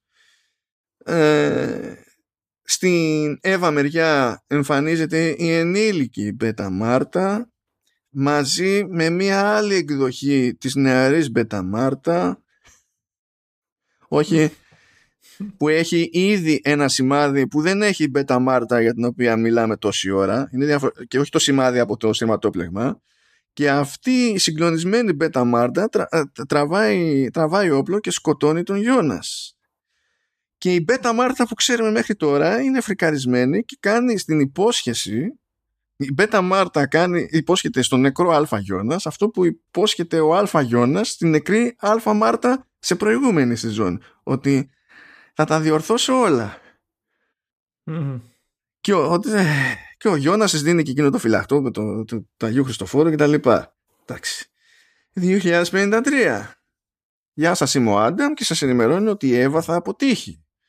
Διότι δεν δικαιούται κανένας κόσμος από τους δύο να επιβιώσει. Εντάξει. Εντάξει. Εν τω μεταξύ έχουμε στο 2020 εκεί πέρα την Ελίζαμπεθ με, με τον Πέτερ. Κάποιος την πέφτει σε ένα τρέιλερ εκεί πέρα που έχουν σκάσει. Γίνεται, γίνεται μανούρα. Πάει παραλίγο να βιαστεί και ο Ελίζαμπεθ που δεν μπορεί να φωνάξει κανέναν είναι μουγκή. Προλαβαίνει όμως ο Πίτερ. Το πρόβλημα είναι ότι σκοτώνεται ο Πίτερ και έρχεται και τη μαζεύει την Ελίζαμπεθ ο νεαρός Νόα όπως και είχε υποσχεθεί να ξέρετε, έχω, έχω, έχω φοβερό άγχος. Ποτέ στη ζωή μου δεν είχα περισσότερο άγχος. Για όλα αυτά που λέω εδώ πέρα. Πάμε, πάμε. Είμαστε στην κατηφορά, το υπόσχομαι. Λοιπόν, 1888 υπάρχει ένα ε, γράμμα από την Μάρτα που λέει στον Γιώνας να ξεκολλήσει ε, και ότι υπάρχει σίγουρα τρόπος να καταφέρει αυτό που θέλει και τον προτρέπει να μην σταματήσει ποτέ, να, να μην χάσει ποτέ την πίστη του. Εκείνος το K. For whatever reason. 2020. Έχουμε την Κλαούντια και τον Γιώνας μετά την αποκάλυψη ε, και πηγαίνουν στο εργοστάσιο και προσπαθούν να κάνουν κουμάντο για να ταξιδέψουν στον χρόνο. Και αν τώρα σταθήκατε λίγο και λέτε ποιος αλφα γιατί Ποιος, αφού πέθανε ο Αλφαγιώνας. Έρχεται το Dark και σας λέει δεν σας χάλασε. Wait for it. Διότι ελπίζουμε να σας αρέσει η κβαντική μηχανική. Είναι κάπως έτσι. Θα έρθει η ώρα, θα εξηγηθεί, θα εξηγηθεί. Μπέτα 2020. Βλέπουμε τον Αλεξάνδρ που είπαμε δεν είναι το ίδιο καθηκάκι σε αυτή την περίπτωση και λέει την αλήθεια στον Πάρτος. Η, η Σαρλότε λέει στον Ούλρικ ότι είχαμε μαζέψει δύο, δύο cents. Ένα, ένα που κρατάει ο Χέλγκε και ένα που κρατάει με την κόκκινη εκεί την κλωστή και ένα που ήταν στο, στο πτώμα του παιδακίου που εμφανίστηκε. Αλλά τα έστειλα για ανάλυση και δεν είναι απλά ότι είναι από την ίδια χρονιά, δεν είναι απλά ότι μοιάζουν, είναι ακριβώς λέει τα ίδια. Και είναι σαν ε, το ένα cent στην ουσία από τα δύο να έχει κάνει ταξίδι στο χρόνο. Οπότε σφίγγονται εκεί πέρα. Σου λέει κάτι παίζει εδώ. Επιστρέφουμε στην Μπέτα Μάρτα αυτή που έχουμε συνειδήσει μέχρι τώρα. Είναι φρικαρισμένη από το χαμό του Γιώνας. Ξεσπάει, κόβει τα, τα μαλλιά της, προσπαθεί να εξηγήσει σε φίλους της τι παίζει. Τα λέει και στον Πάρτος, λέει pretty please, πρέπει να πάμε στο εργοστάσιο του πατέρα σου για να αποτρέψουμε την όλη φάση. Ε, ο Αλεξάνδρ εντωμεταξύ υποδέχεται τις αρλότητες στο, στο εργοστάσιο. Λέμε τώρα τι θα την καταστρέψει, πώς θα την καταστρέψει στο εργοστάσιο. Αλλά την έχει γραμμένη τη χάνω ο Αλεξάνδρ και τον εκβιασμός σου λέει θα τα πω όλα, Πηγαίνει λοιπόν στη Σαρλότε και λέει να θέλω να δεις εδώ τα βαρέλια που έχουμε με τα απόβλητα να σου δείξω εγώ τι είναι και στην ουσία εκείνη είναι που ανοίγουν τα, τα βαρέλια. Ο Ούλεχ τη στείνει στον Χέλγε, τον αφήνει να δραπετεύσει στην ουσία απλά και μόνο για να τον ακολουθήσει τον, και τον ακολουθεί μέχρι τη, ε, μέχρι τη, τη γνωστή τη, τη σπηλιά που ξέρουμε ότι στην ουσία λειτουργεί και σαν μηχανή του χρόνου. Ε, βλέπουμε Φραντσίσκα και Μάγνους ε, να ταξιδεύουν για να ε, πάρουν από λίγο πριν την αποκάλυψη να πάρουν την Μπέτα Μάρτα. Δεν θέλω να σας το χαλάσω αλλά αυτή η Φραντσίσκα και Μάγνους είναι, είναι η Αλφα δεν έχει σημασία από τι είναι ναι. Ε, και τα λοιπά και τα λοιπά. Εντάξει, οκ.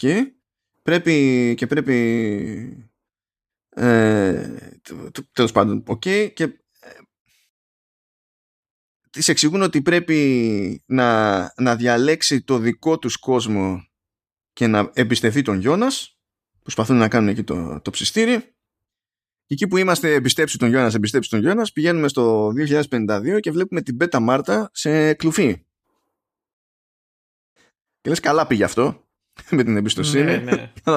αυτό. Της εξηγεί ο Άνταμ ότι πρέπει να έρθει η αποκάλυψη και στους δύο κόσμους και βλέπουμε τώρα στην ουσία και από τις δύο πλευρές και από την πλευρά του Άνταμ και από την πλευρά της Εύα στην ουσία όλα τα άτομα που έχουν με το μέρος τους να αρχίσουν και να ταξιδεύουν στο χρόνο σε διάφορα σημεία, σε διάφορες λογίες και τα λοιπά για να πάρουν θέση και στην ουσία να παίξουν κανένα στο ρόλο του. Βλέπουμε λοιπόν Μάγνους και Φρανσίσκα και Σαρλότε, Ελίζαμπεθ και μια Σίλια που ακούμε για πρώτη φορά εκείνη την ώρα. Ναι. Ε, και, και Άγνες να είναι έτοιμοι ρε παιδί μου. Ε, και το ζήτημα είναι ότι πρέπει όλοι να παίξουν το ρόλο τους ώστε όπως λέει ο Άνταμ να, ε, να καταστεί εφικτό ο ίδιος και η Μπέτα Μάρτα να είναι στο σημείο που είναι τη στιγμή που είναι εκείνη την ώρα που ε, πλέον έχει βγει από το κλουβί και την έχει δέσει σε μια καρέκλα και είναι κάτω από το πόρταλ, από την πύλη. Γιατί της λέει πρέπει να χρησιμοποιήσουμε την ενέργεια και των δύο καταστροφών ε, γιατί μόνο έτσι θα είναι αρκετή για να καταστρέψουμε το παιδί που έχεις μέσα σου το οποίο είναι δημιουργημένο με ενέργεια και από τους δύο κόσμους. Fun stuff. Cool, cool. Fun stuff. Στην άλλη μεριά, στην άλλη παράταξη που είμαστε στο Beta 2053 ε, παρηγορεί το θες να το κάνει. Η ενήλικη Μάρτα την σοκαρισμένη Beta Μάρτα λέει έπρεπε να πεθάνει και ότι με τον καιρό θα μάθει να το θα καταφέρει να το ξεπεράσει. Ε, τώρα έχουμε τρεις Μάρτες εκεί πέρα. Και η, η σημαδεμένη πλέον που είναι αυτή που σκότωσε τον Γιώνας γράφει το γράμμα που διάβασε ο Αλφα ε, ενήλικας Γιώνας το 1888 και το έκαψε και μαθαίνουμε για, για το λεγόμενο quantum entanglement και γιατί εξακολουθεί και υπάρχει κάπου έφηβος Γιώνας ο οποίος είναι από α και όχι β που ο β κόσμος δεν έχει καν Γιώνας. Mm. Γιατί μας δείχνει στην ουσία το σχηματάκι αυτό που είναι και το χαρακτηριστικό είναι λειτουργεί ως λόγο τέλος πάντων της σειράς. Και σου λέει ότι βλέπεις ότι είναι η αλληλένδετη κόσμη εδώ πέρα και τα λοιπά εντάξει αυτός είναι ο ένας κόσμος ο άλλος είναι άλλος κόσμος και τα λοιπά αλλά βλέπεις τη γραμμούλα εδώ ωραία αυτή η γραμμούλα έχει δύο μεριές στη μία μεριά κυλούν τα πράγματα έτσι ώστε να καταλήγει ο Γιώνας να πεθαίνει. Στην άλλη μεριά δεν κυλούν έτσι τα πράγματα ώστε ο Γιώνας να πεθαίνει. Και όπως μας έχει μάθει ο Σρέντιγκερ μέχρι να διαπιστώσουμε... Ο Σρέντιγκερ. Ναι, ναι. Μέχρι, ναι. να, μέχρι να διαπιστώσουμε η διασώμαση ποιο είναι το τελικό fixed αποτέλεσμα κατά μία έννοια τρέχουν και τα δύο. Και εκεί πέρα έχουμε κεφαλικό implosion. Mm. Έτσι για το χαβαλέ. Σε αυτό το πλαίσιο βλέπουμε Leap 3 να χωρίζεται. Πηγαίνει ο μεσαίος μόνος του και ο μεγάλος με το μικρό ξέχωρα και στην ουσία οι τύποι πηγαίνουν στο δικό του τον κόσμο β και στην εναλλακτική εκδοχή του α για να φροντίσουν ότι όντως θα γίνει το ατύχημα στο πυρηνικό εργοστάσιο. Όλα, όλα κομπλέ, πιστεύω. Mm. Τέλος πάντων, η Εύα εξηγεί στον Μπάρτος, τον ενήλικα Μπάρτος, ότι πρέπει να σώσει τον εαυτό του ώστε να ζήσουν όλοι, ότι η Κλαούντια πρέπει στην ουσία να είναι ο ρουφιάνος τους ε, στα του Άνταμ. Ο Ίγκον λέει πρέπει να δημιουργήσει, βλέπουμε ακόμα και τον Ίγκον να είναι time traveler, ο, ο Ίγκον ότι πρέπει να δημιουργήσει το παρελθόν, το παρελθόν του ώστε να διατηρηθεί το γενανογικό δέντρο και ότι ακόμη και ο ενήλικας Νόα και ο νεαρός Νόα ε, πρέπει να φέρουν στον προορισμό τους εκεί που θα είναι τέλος πάντων να, να φέρουν με κάποιο τρόπο τον έρωτα και την αγάπη για να, να, ε, να ξεκινήσουν όλα από την αρχή. Γιατί υπάρχει μια εξάρτηση του γενναλογικού δέντρου, τέλος πάντων. Μην. OK. Okay. Και φτάνουμε στο προτελευταίο επεισόδιο με τις 11 διαφορετικές χρονολογίες. I kid you not, τα jumps εδώ πέρα είναι κομικά και το ότι ε, από άποψη μοντάζ και με τα εφέ που κάνει για, τα, για τις μεταβάσεις δεν καταρρέει το σύμπαν είναι μαγεία. Να πούμε εδώ γιατί δεν καταρρέει το σύμπαν. Όταν αλλάζουν χρόνο, κάνει η εικόνα είναι ε, σαν να κάνει, σαν να μαζεύεται, σαν να ζαρώνει, σαν να τη ρουφάει κάτι τέλος πάντων. Να είναι σαν ένα ελαστικό πανί και να τη τραβάει κάτι προς τα πίσω και μετά παπ, να επανέρχεται και στην ουσία έχουμε time jump. Αλλά για να ξέρουμε τι γίνεται με τους διαφορετικούς κόσμους, όπου, όποτε είμαστε ασχέτως ονολογίας σε κόσμο α, η εικόνα είναι καθαρή. Και όποτε είμαστε σε κόσμο β, δεν είναι ότι η εικόνα είναι χάλια, αλλά ο κόσμος αυτός είναι ουσιαστικά σε μια σταθερή ομίχλη. Άρα άμα βλέπετε ομίχλη, είμαστε σε β. Και μόνο έτσι επιβιώ... Ε, και, α, και ένα χαρακτηριστικό έξτρα είναι ότι το post-apocalyptic μέρος σε κάθε περίπτωση, σε α έχουμε ε, χειμώνα μετά την καταστροφή και σε μπέτα έχουμε καλοκαίρι και στο ίδιο μέρος, ενώ είναι γεωγραφικά στο ίδιο σημείο υποτίθεται. Πάλι είναι στο Βίντεν, παίζει στο καταφύγιο, παίζει ή ας το πούμε εκκλησία και εκεί πέρα είναι η βάση του Άνταμ στη μία περίπτωση, η βάση της Εύας στην άλλη περίπτωση. Απ' τη μία έχουμε ψύχους και απ' την άλλη έχουμε έρημο. Και μόνο έτσι βγαίνει η άκρη. Δεδομένου διότι σε αυτό το επεισόδιο κάνουμε περάσματα από χρονολογίες στις οποίες δεν έχει ξαναπατήσει η σειρά και το κάνει μία φορά σε αυτό το επεισόδιο. Οπότε. Υπομονή. Υπομονή. 1890. Ο Γιώνας λέει στον Πάρτος ότι το ζήτημα δεν είναι η αποκάλυψη, το ζήτημα είναι η προέλευση όλης αυτής της αηδίας που οδηγεί στην αποκάλυψη. Και επειδή κάπως έπρεπε να μάθουμε τι ρόλο βαράει και η Σίλια, βλέπουμε ότι η Σίλια φτάνει στο 1890 ως ταξιδιώτης, τελείως τυχαία, που φαίνεται ότι δεν είναι καθόλου τυχαία, ε, γνωρίζει τον Μπάρτος, ε, επίσης τελείως τυχαία, μένει έγκυος, κάνει παιδί και το παιδί είναι αγόρι και λέγεται Χανοτάουμπ, άρα κάνει τον Νόα. Πάρτο. Μετά που πηγαίνουμε, καλά παιδιά, πηγαίνουμε σε μια περίοδο που είναι από το 1974 μέχρι 1986. Εδώ κρατήστε ένα αστερίσκο. Γιατί βλέπουμε τον ορολογοποιό, τον Tannhaus, να προσπαθεί να φτιάξει μηχανή του χρόνου. Γιατί δεν μπορεί να δεχτεί ότι έχασε σε ατύχημα, είχε χάσει τη γυναίκα του έτσι κι αλλιώς, ότι έχασε και το γιο του, την ύφη του και την εγγονή του κτλ. Στο 2020 για να εξηγηθεί αυτό που είπαμε πριν με τις δύο διαφορετικές εκδοχές, τις δύο διαφορετικές, τα δύο διαφορετικά σενάρια για τον κόσμο Α, έχουμε την Beta Marta 1 και την Beta Marta 2. Η μία πηγαίνει να σώσει τον Γιώνας, όπως είδαμε στο τελευταίο επεισόδιο της δεύτερης σεζόν. Η άλλη μένει πίσω γιατί την φωνάζει ο Μπάρτος και της λέει όχι μη πρέπει να την κάνουμε και τα λοιπά. Και κάπως έτσι έχουμε και αυτή τη διακλάδωση. 2021. Έχουμε τη νεαρή Ελίζαμπεθ και τον ε, νεαρό Νόα να προσπαθούν να περάσουν από το πέρασμα που, έχει, που είχαμε στη, στη σπηλιά. Αλλά έχει καταρρεύσει αυτό το πέρασμα και στην ουσία το ζήτημα είναι ότι πρέπει να κάνουν υπομονή ώστε να ξανανοίξει κάπως το πέρασμα από τον Άνταμ. Παύλα Γιώνας κτλ. Ε, γι' αυτό βλέπουμε και Γιώνας και Κλαούντια να ε, προσπαθούν να κάνουν τη, τη, το πόρταλ να δουλέψει αλλά απελπίζεται ο Γιώνας και ο Γιώνας τρώει σήμα πηγαίνει στα χαλάσματα του σπιτιού του και προσπαθεί να κρεμαστεί από το ίδιο σημείο που κρεμάστηκε ο Μίκελ ως Μίχελ ως πατέρας του. Και λες, τον σώζει όμως ο νεαρός Νοά και του εξηγεί ότι δεν μπορεί να πεθάνει ό,τι και να κάνει. Και για να το αποδείξει του δίνει ένα γεμάτο πιστόλι. Και όσες φορές πατάει τη σκανδάλη με το πιστόλι στον κρόταφο ε, με το περίστροφο βασικά στον κρόταφο ο, ο Νόα ο, Νόα, λέω, ο, ο Γιώνας δεν εκπισοκροτεί ενώ άμα το πιάσει ο Νόα και ρίξει προς τα κάπου αλλού εκπισοκροτεί. Και λέει ότι δεν στο επιτρέπει ο χρόνος γιατί ο μελλοντικός σου εαυτός υπάρχει ήδη δεν γίνεται να πεθάνεις. Όσο και να προσπαθήσεις, κάτι κουλό θα γίνεται και θα επιβιώνεις.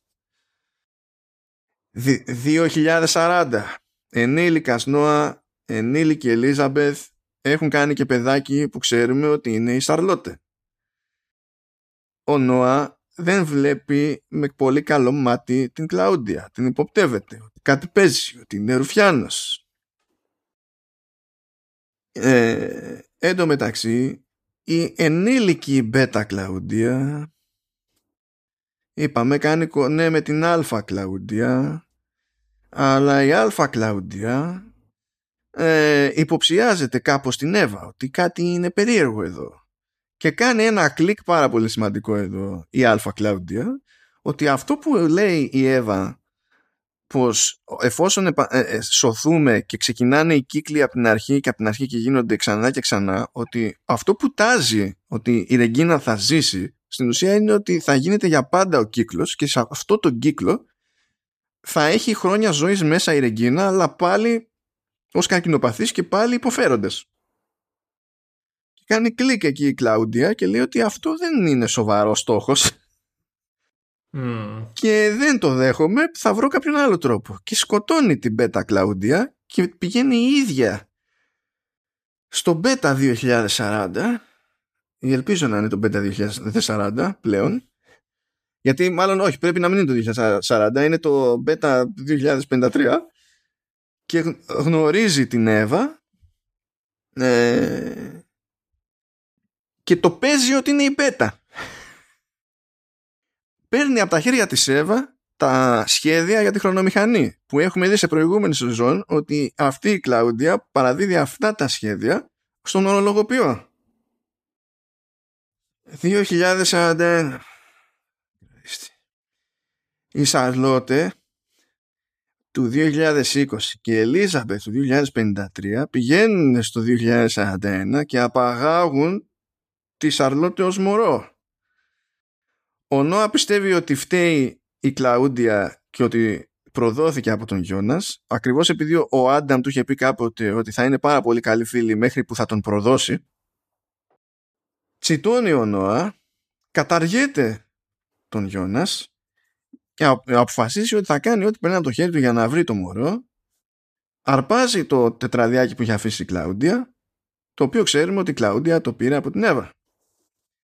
1911 αν θυμάστε ξενέρωσε στο 1954 η Χάνα και σηκώθηκε και έφυγε ταξίδεψε και σκάει στο 1911 γιατί ε, τη είπανε ότι εκεί πέρα είναι ο γιος της ο Γιώνας και ότι την ψάχνει. Ο Γιώνας αυτός πλέον είναι ενήλικας αλλά έχει κάνει πολύ time travel και έχει κάνει και πολύ προσπάθεια τέλος πάντων και έχει πολλά ατυχήματα και τραυματισμούς και τα λοιπά και είναι, δεν είναι ακόμη ο γέρος ο Άνταμ ας το πούμε αλλά ε, έχει κατακριουργηθεί ρε παιδί μου. Το look το έχει πιάσει το έχει πετύχει. Ε, να σου πω την αλήθεια, θα μου άρεσε να το έβλεπα διαφορετικά. Δηλαδή να γινόταν ένα τύχημα, μια έκρηξη, κάτι το οποίο και όλα θα, το, θα προσέθεται και στην οργή και στη, που, που, στην απογοήτευση που είχε ήδη ο Αντεόλ του Γιώνας. Ενώ τώρα απλά, να σου πω, νομίζω ότι ήταν και μια ευκαιρία μια σκηνή παραπάνω που θα έχτιζε και το χαρακτήρα.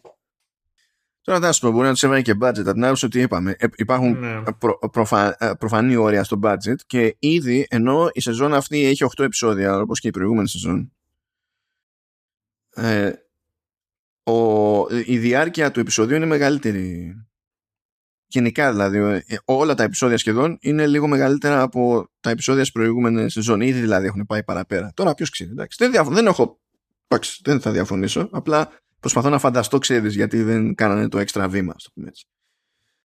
Ε, έχει όμως και ένα κοριτσάκι που είναι το παιδί που γέννησε η Χάνα. Και λέει γεια σας ε, είναι η Σίλια και λες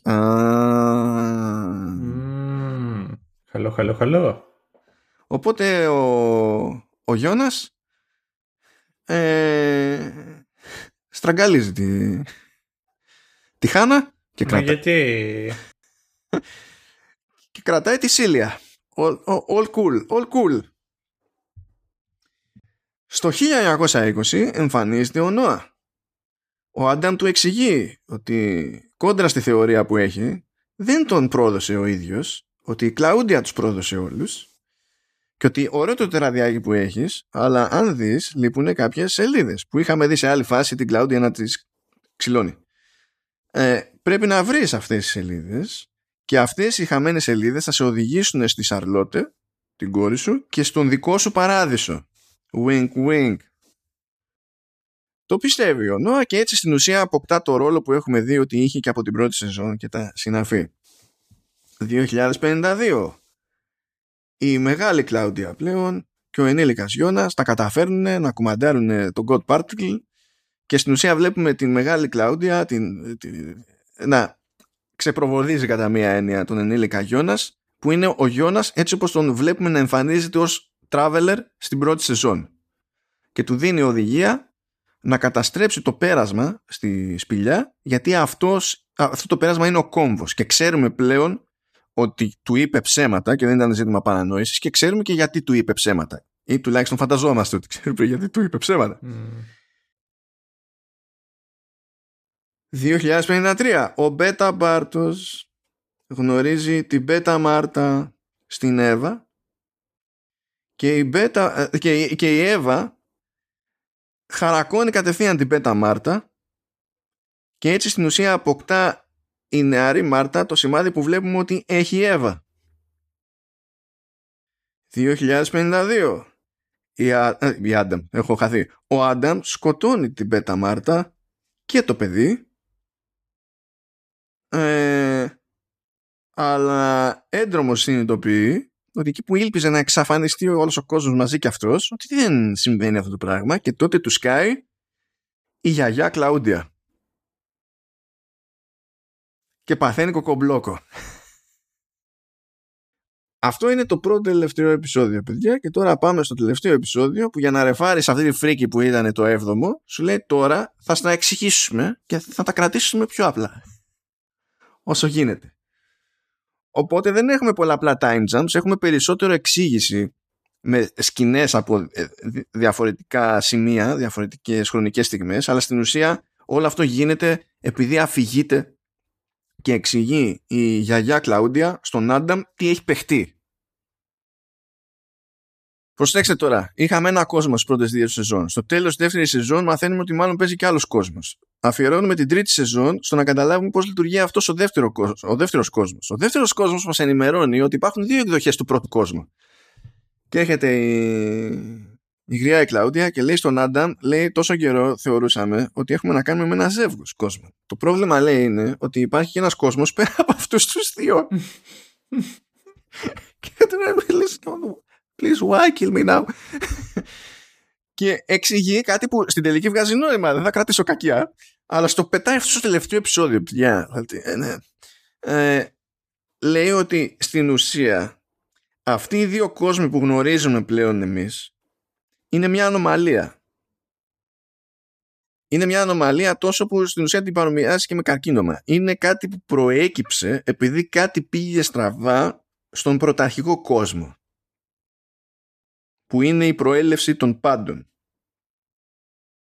Του εξηγεί λοιπόν ότι αυτό που είναι το ζήτημα στον πρωταρχικό κόσμο είναι ότι ο ορολογοποιός Τάνχαους εκεί που ξέρουμε ότι έχασε τη γυναίκα του και τα παιδιά του κτλ που μας έχει παίξει όλη η σειρά τελείως, που μας έδειχνε στην ουσία στιγμιότυπα από τον πρωταρχικό τον κόσμο αλλά δεν είχαμε ιδέα ότι ήταν άλλος κόσμος, νομίζαμε ότι ήταν ο Α. Ε, στην ουσία ε, κατάφερε και έφτιαξε μηχανή του χρόνου και τα πράγματα πήγανε κατά διαόλου το 1986 πότε ήταν όταν τη χρησιμοποίησε τη μηχανή του, του χρόνου και αντί στην ουσία να καταφέρει να ταξιδέψει προς τα πίσω χώρισε τον κόσμο, τον, τον, τον κόσμο του στα δύο και αυτές οι δύο καινούργιες εκδοχές που δημιουργήθηκαν λειτουργούν ανεξάρτητα αλλά η καθεμιά αδυνατή να ξεφύγει από τον κύκλο της. Άρα ο κόμβος είναι η δημιουργία η εφεύρεση, η επινόηση του ταξιδιού στο χρόνο. Και αυτό είναι που πρέπει να αλλάξει. Και δεν σας χάλασε. Σου λέει όμως πώς θα γίνει όλο αυτό; Πώς θα το πετύχουμε όλο αυτό; Λέει πρέπει. Επειδή όλα συνδέονται με Γιώνας και Μάρτα, πρέπει Γιώνας και Μάρτα, στην προκειμένη περίπτωση ο εναλλακτικός Αλφα Γιώνας και μία ασημάδευτοι ακόμη Μπέτα Μάρτα πρέπει να καταφέρουν να ταξιδέψουν στον πρωταρχικό κόσμο. Πώς θα γίνει όλο αυτό, υπάρχει λέει ένα loophole. Όταν λέει γίνεται η αποκάλυψη, σκάει εκείνο το, το, το πυρηνικό δυστύχημα τέλος πάντων στο, σε καθέναν από αυτούς τους κόσμους που γνωρίζουμε, για μια στιγμή ο, ο, ο, ο χρόνος παγώνει. Και σε εκείνη τη στιγμή υπάρχει ένα τρίτο μονοπάτι στη σπηλιά που οδηγεί στον πρωταρχικό κόσμο. Οπότε χρειάζεται πολλαπλά jumps για να γίνει όλο αυτό. Πρέπει πρώτα το ζευγάρι ε, πρώτα απ' όλα πρέπει το ζευγάρι να έρθει μαζί. Οπότε ο Άνταμ στέλνει τον Γιώνας. Α, διευκρίνηση. Το, το loophole αυτό το γνωρίζει η Εύα. Έτσι κατάφερε να στείλει την Πέτα Μάρτα στον κόσμο του Γιώνας για να τον σώσει στη δεύτερη σεζόν. Αλλά στην ουσία ο Άνταμ ε, μειονεκτούσε γιατί δεν είχε ιδέα για αυτό το, για αυτό το loophole. Προσπαθούσε να, ε, ε, να καταστρέψει τον κόμβο προς αυτό δηλαδή η σκέψη που είχε ήταν η σωστή και είχε συνειδητοποιήσει ότι πρέπει να εξαφανιστούν τα πάντα. Και αυτή είναι η μόνη σωτηρία. Η Εύα όμως προσπαθούσε να συντηρήσει τα πάντα και αυτές οι δύο αντικρουόμενες δυνάμεις φρόντισαν στην πραγματικότητα να διαιωνίζονται αυτοί οι κύκλοι. Πάλι δηλαδή αυτό το δίδυμο Άνταμ, Εύα, Γιώνας, Μάρτα ήταν υπεύθυνο για τη διαιώνιση του προβλήματος. Τέλος πάντων, ο Άνταμ στέλνει τον νεαρό Γιώνας στο Beta 2020 ώστε εκεί πέρα που εμφανίζονται οι, ε, η Φρανσίσκα και ο, ο Μάγνους για να πάρουν από τον Πάρτος την Beta Μάρτα και να τη φέρουμε το, με το μέρος του Άνταμ να πάει και να την αρπάξει ο Γιώνας. Το καταφέρνει οριακά. Αλλά αυτές οι δύο εκδοχές των χαρακτήρων δεν έχουν γνωριστεί μεταξύ τους. Οπότε για τον Γιώνας αυτόν η Μάρτα είναι η Μάρτα που πριν λίγο πέθανε ε, και αντίστοιχα για την Μάρτα είναι η παρόμοια φάση ο Γιώνας. Αλλά ακόμα και έτσι ούτε αυτό τους είναι εμπόδιο ρε παιδί μου πάλι αισθάνονται ότι υπάρχει μια εγκύτητα. Ταξιδεύουν με αυτό το jump που κάνουν στο Beta 1986 και κάνουν κάτι συζητήσεις. Τέλος πάντων, θα τα πούμε. Εκείνοι που πηγαίνουν στη σπηλιά να ανοίξει το τρίτο μονοπάτι και για κάποιο λόγο όταν ταξιδεύουν σε εκείνη τη φάση πάνω που γίνεται το δυστύχημα όταν ταξιδεύουν είναι σε κάτι ας το πούμε κοσμικούς διαδρόμους είναι σαν να παίζουν κάτι διάδρομοι στο διάστημα που τι, αν έχετε παίξει πρόσφατο σχετικά από τα τελευταία τρία τα πιο open world Assassin's Creed είναι σαν loading screen του Assassin's Creed. Απλά το λέω σε όποιον έχει παίξει για να προσανατολιστεί λίγο. είναι, είναι αυτό. Είναι κάπου λίγο στο κενό, ξέρω εγώ. Πατάς όμως κάπου, προχωράς, δεν ξέρεις που πας κτλ. Χωρίζονται όμως, είναι σε διαφορετικά μονοπάτια. Ο ένας δεν βλέπει τον άλλον, ο άλλος δεν ακούει τον άλλον. Ψάχνονται και σε κάποια φάση ανοίγει, είναι σαν να ανοίγει μια πόρτα και η, η Μπέτα Μάρτα βλέπει τον Γιώνας ως παιδί που έχει ανοίξει μια ντουλάπα το παιδί και φαίνεται ότι το παιδάκι, ο Γιώνας ως παιδάκι, τη βλέπει. Τη βλέπει όντως, τη συγκεκριμένη, εκείνη που, αυτή που βλέπουμε και εμείς. Αλλά δεν τον πιστεύουν οι γονείς του και υποτίθεται ότι αυτό είναι μια περίπτωση και καλά ζωηρής παιδικής φαντασίας και τα λοιπά. Ότι άνοιξα μια ντουλάπα και φαντάστηκα ότι κάτι είχε μέσα. Το δεν είναι έτσι. Απ' την άλλη μεριά έχουμε τον Γιώνας που ζει κάτι παρόμοιο όπου απλά στην, αντί να βλέπει, δηλαδή το παιδάκι που βλέπει είναι, το, είναι η Μάρτα ως κοριτσάκι. Πισωγυρίζουν, κάνουν λίγο όπισθεν στους διαδρόμους τους και συναντιούνται πάλι οι συγκεκριμένοι και μετά πολλά καταφέρνουν και πηγαίνουν στον πρωταρχικό κόσμο. Κοντεύουμε, αλήθεια. Μπέτα 2020. Έχει πάει ο Άνταμ στην ουσία στο αρχηγείο της Εύα οπλισμένος. Αλλά σε πρώτη φάση του βάζει φωτιά. Το οποίο βγάζει νόημα διότι βλέπουμε σε διαφορετικές περιπτώσεις το, το HQ της Εύα και βλέπουμε πίνακες. Έχει ένα πίνακα για τον Αδάμ και ένα για την Εύα και πότε είναι ολόκληροι οι πίνακες και πότε είναι καμένοι μέχρι τη μέση. Οπότε εκεί είναι που το πιάνουμε το θέμα. Και αφού το κάνει αυτό, σηκώνει και φεύγει, χρησιμοποιεί τη μηχανή που υπάρχει εκεί πέρα, ε, πάει στο Beta 2053 για να συναντήσει την Εύα που είναι εκεί. Η Εύα σου λέει ξέρω γιατί ήρθες, ξέρω ότι ήρθες να με σκοτώσεις, θα πεθάνω και αυτό είναι στην ουσία που στρέφει την νεαρότερη Μάρτα εναντίον σου και ξεκινάει αυτός ο κύκλος κτλ. Αλλά ο Άνταμ δεν τη σκοτώνει. Και τότε σοκάρεται η Εύα γιατί ήταν σίγουρη για αυτό το αποτέλεσμα. Almost. Πάμε στο εξωτικό 1974, αλλά στον πρωταρχικό κόσμο. Βλέπουμε Τάνχαους, ο γιος του ο Μάρεκ, η νύφη του η Σόνια. Και το παιδί; Έχουν μια κόντρα, βρέχει έξω, τσιτώνονται, τον έχει για φαντασμένο τέλος πάντων τον το πατέρα, το έχει, ότι είχε μονές με όλες τις ιστορίες με την κβαντική μηχανική, το ταξίδι στον χρόνο και δεν συμμαζεύεται και γίνεται γραφικός και όλο αηδίες και τα λοιπά. Σηκώνεται και φεύγει ο Μάρεκ με τη γυναίκα του και το, και το μωρό και υποτίθεται ότι έχουμε, έχουμε μάθει από πριν ότι λόγω της βροχής και τα λοιπά προέκυψε το ατύχημα και πεθάναν όλοι. Φτάνουν εκεί Γιώνας και Μάρτα για να τους σταματήσουν και τους κόβουν το δρόμο. Ο Μάρεκ τα παίρνει κρανίο τους βλέπει όμως ταραγμένος και σου λέει ξέρω εγώ είστε καλά μήπως υπάρχει πως παίζει κάτι και εκεί αρχίζουν και του ξεφουρνίζουν ατάκες που έχει βαρεθεί να ακούει από τον πατέρα του. Και εκεί σοκάρεται ο ίδιος. Γιατί σου λέει δεν μπορεί, αυτό πρέπει να είναι κάποιο είδους σημάδι. Τσιτώνεται και παίρνει η γυναίκα και παιδί, μπαίνουν στα μάξι και γυρνάνε πίσω.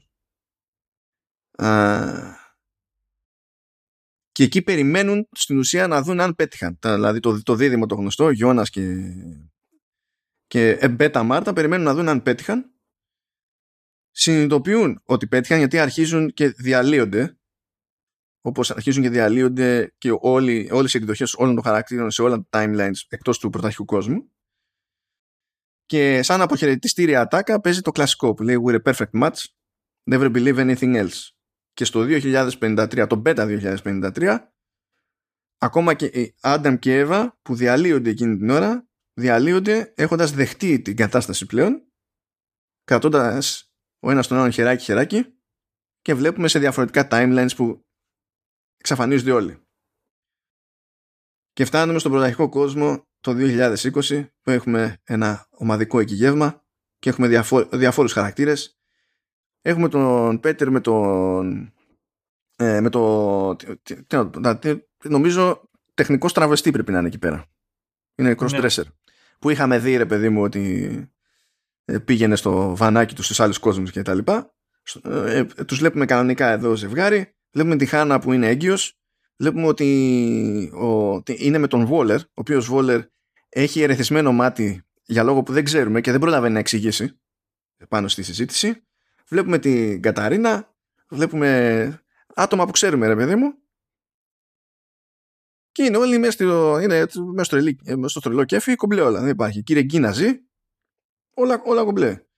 Ε, σε κάποια φάση κάτι γίνεται σαν σεισμός, κάτι ότι να είναι, ε, τρεμοπαίζουν εκεί τα φώτα, συγκλονίζονται λίγο. Λέμε και εμείς, Όχι, τι θα, τι θα γίνει τώρα, γιατί ξέρουμε τι σημαίνει αυτό στη σειρά. Αλλά δεν ήταν τίποτα. Σκαλώνει λίγο η Χάνα βέβαια, γιατί λέει αυτό ξέρω εγώ, λέει τώρα, λέει, αισθάνομαι ότι πέρασα τρελό, λέει, ντεζάβου με αυτό που έγινε τώρα. Mm. Αλλά το παρατάει, σου λέει εντάξει, ξέρω εγώ και τι έγινε, κομπλέ. Μπορεί λέει να είναι οι ορμόνες και τη ρωτάει κάποιος αν έχουν αποφασίσει με τον Βόλερ πώς θα ονομάσουν το, το γιο που περιμένουν. Και λέει ότι ένα όμορφο όνομα λέει είναι Γιώνας και κλείνει η σειρά. και πάρτα όλα. Χριστέ και Απόστολε. Ε, τι να πεις για αυτή τη σειρά. Ε, Έχω πει άλλες φορές, δεν ξέρω αν το έχω πει on record, το, το ότι μακάρι να μπορούσα να δω κάτι δεύτερη φορά. Να μπορούσα να το ξεχάσω και να το ξαναδώ. Το Dark θα ήθελα να το ξεχάσω, αλλά δεν ξέρω αν θα μπορούσα να το ξαναδώ. Δηλαδή είναι τόσο ιδιαίτερο και ταυτόχρονα στο τέλος σε αφήνει τουλάχιστον η τρίτη σεζόν εμένα μου άφησε με ένα μούδιασμα απ' τη μία μου άρεσε πόσο υπέροχα ε, γλυκόπικρο ήταν.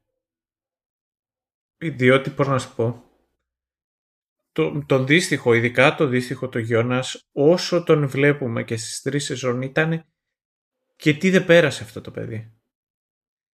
Και ο, ο μοναδικός τρόπος για να ηρεμήσει είναι απλά να πάψει να υπάρχει.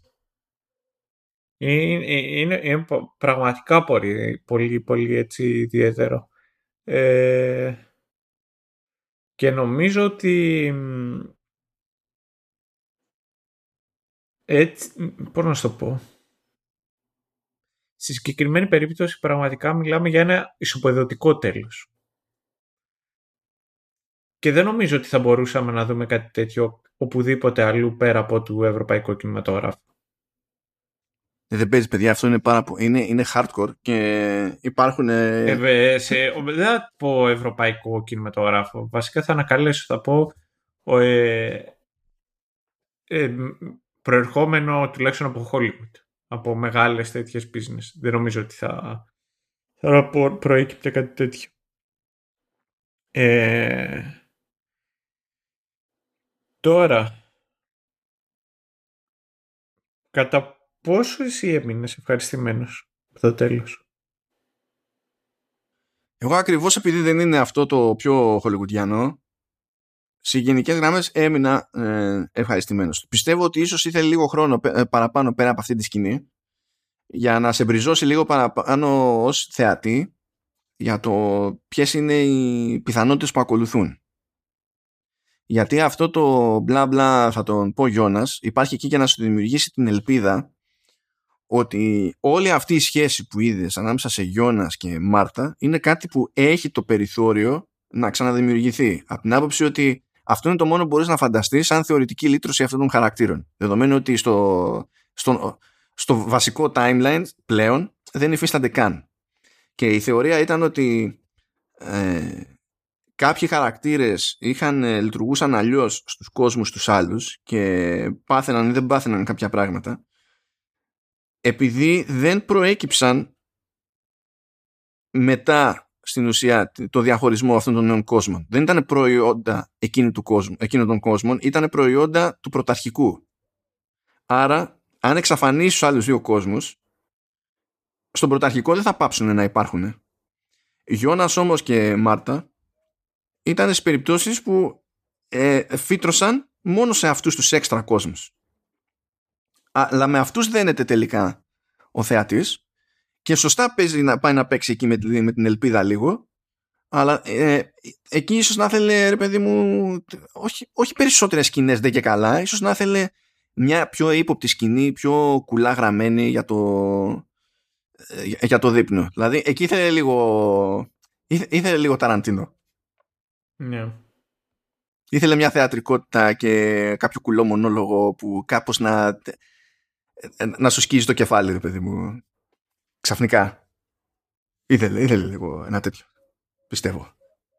Ή ε, αν όχι Ταραντίνο, για να μην θεωρείς κανένας ότι το ευτελίζουμε, γιατί και καλά δεν κολλάει το στυλ του Ταραντίνο με αυτό που βλέπουμε στον Τάρκ. Εντάξει, παιδιά, ε, να, να, βάλουμε. Πολ Τόμας Άντερσον.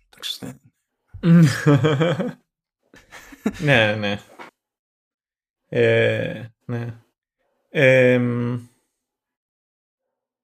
είναι, είναι, είναι πολύ ζωρική ολόκληρη σειρά. Και είναι αυτό το οποίο την κάνει τόσο ωραία.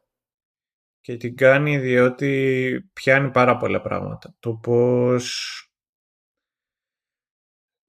από την πρώτη σεζόν το ότι πιάνει το πώς είναι ένας μικρός κόσμος και πώς είναι ένα μικρό μέρος και πώς αυτό το μέρος πολλές φορές έχει την τάση να κανιβαλίζει τον ίδιο τον εαυτό.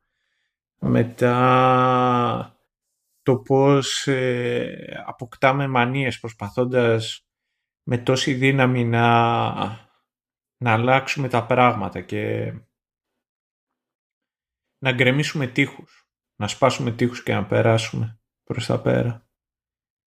Και είναι και όλας πολύ ιδιαίτερο διότι η λύση βρίσκεται στο τέλος συνειδητοποιώντας ότι αυτός ο τείχος δεν είναι εκεί σώνει και ντε για να τον σπάσεις αλλά μπορεί να είναι εκεί μονάχα για να μπορείς να σταθείς να ξαποστάσεις ε, να, να, και να δεις τα πράγματα όπως είναι. Ήταν αναπόφευκτο, πώς να σου πω, για το, το, το, κεντρικό το ζευγάρι, το Γιώνας και τη Μάρθα δεν τους είδαμε ουσιαστικά ποτέ μαζί. Τους είδαμε ναι με να κάνουν σεξ, να φιλιούνται, αλλά δεν ήρθαν ποτέ πραγματικά μαζί και να λειτουργήσουν. Ναι, ήταν μονίμως στο καημό. Ήταν, ήταν σαν τέτοιο, ήταν σαν ίδια, ε, σαν ίδια μαγνητική πόλη. Δεν, δηλαδή, ναι, ναι, ναι. Απλά δεν.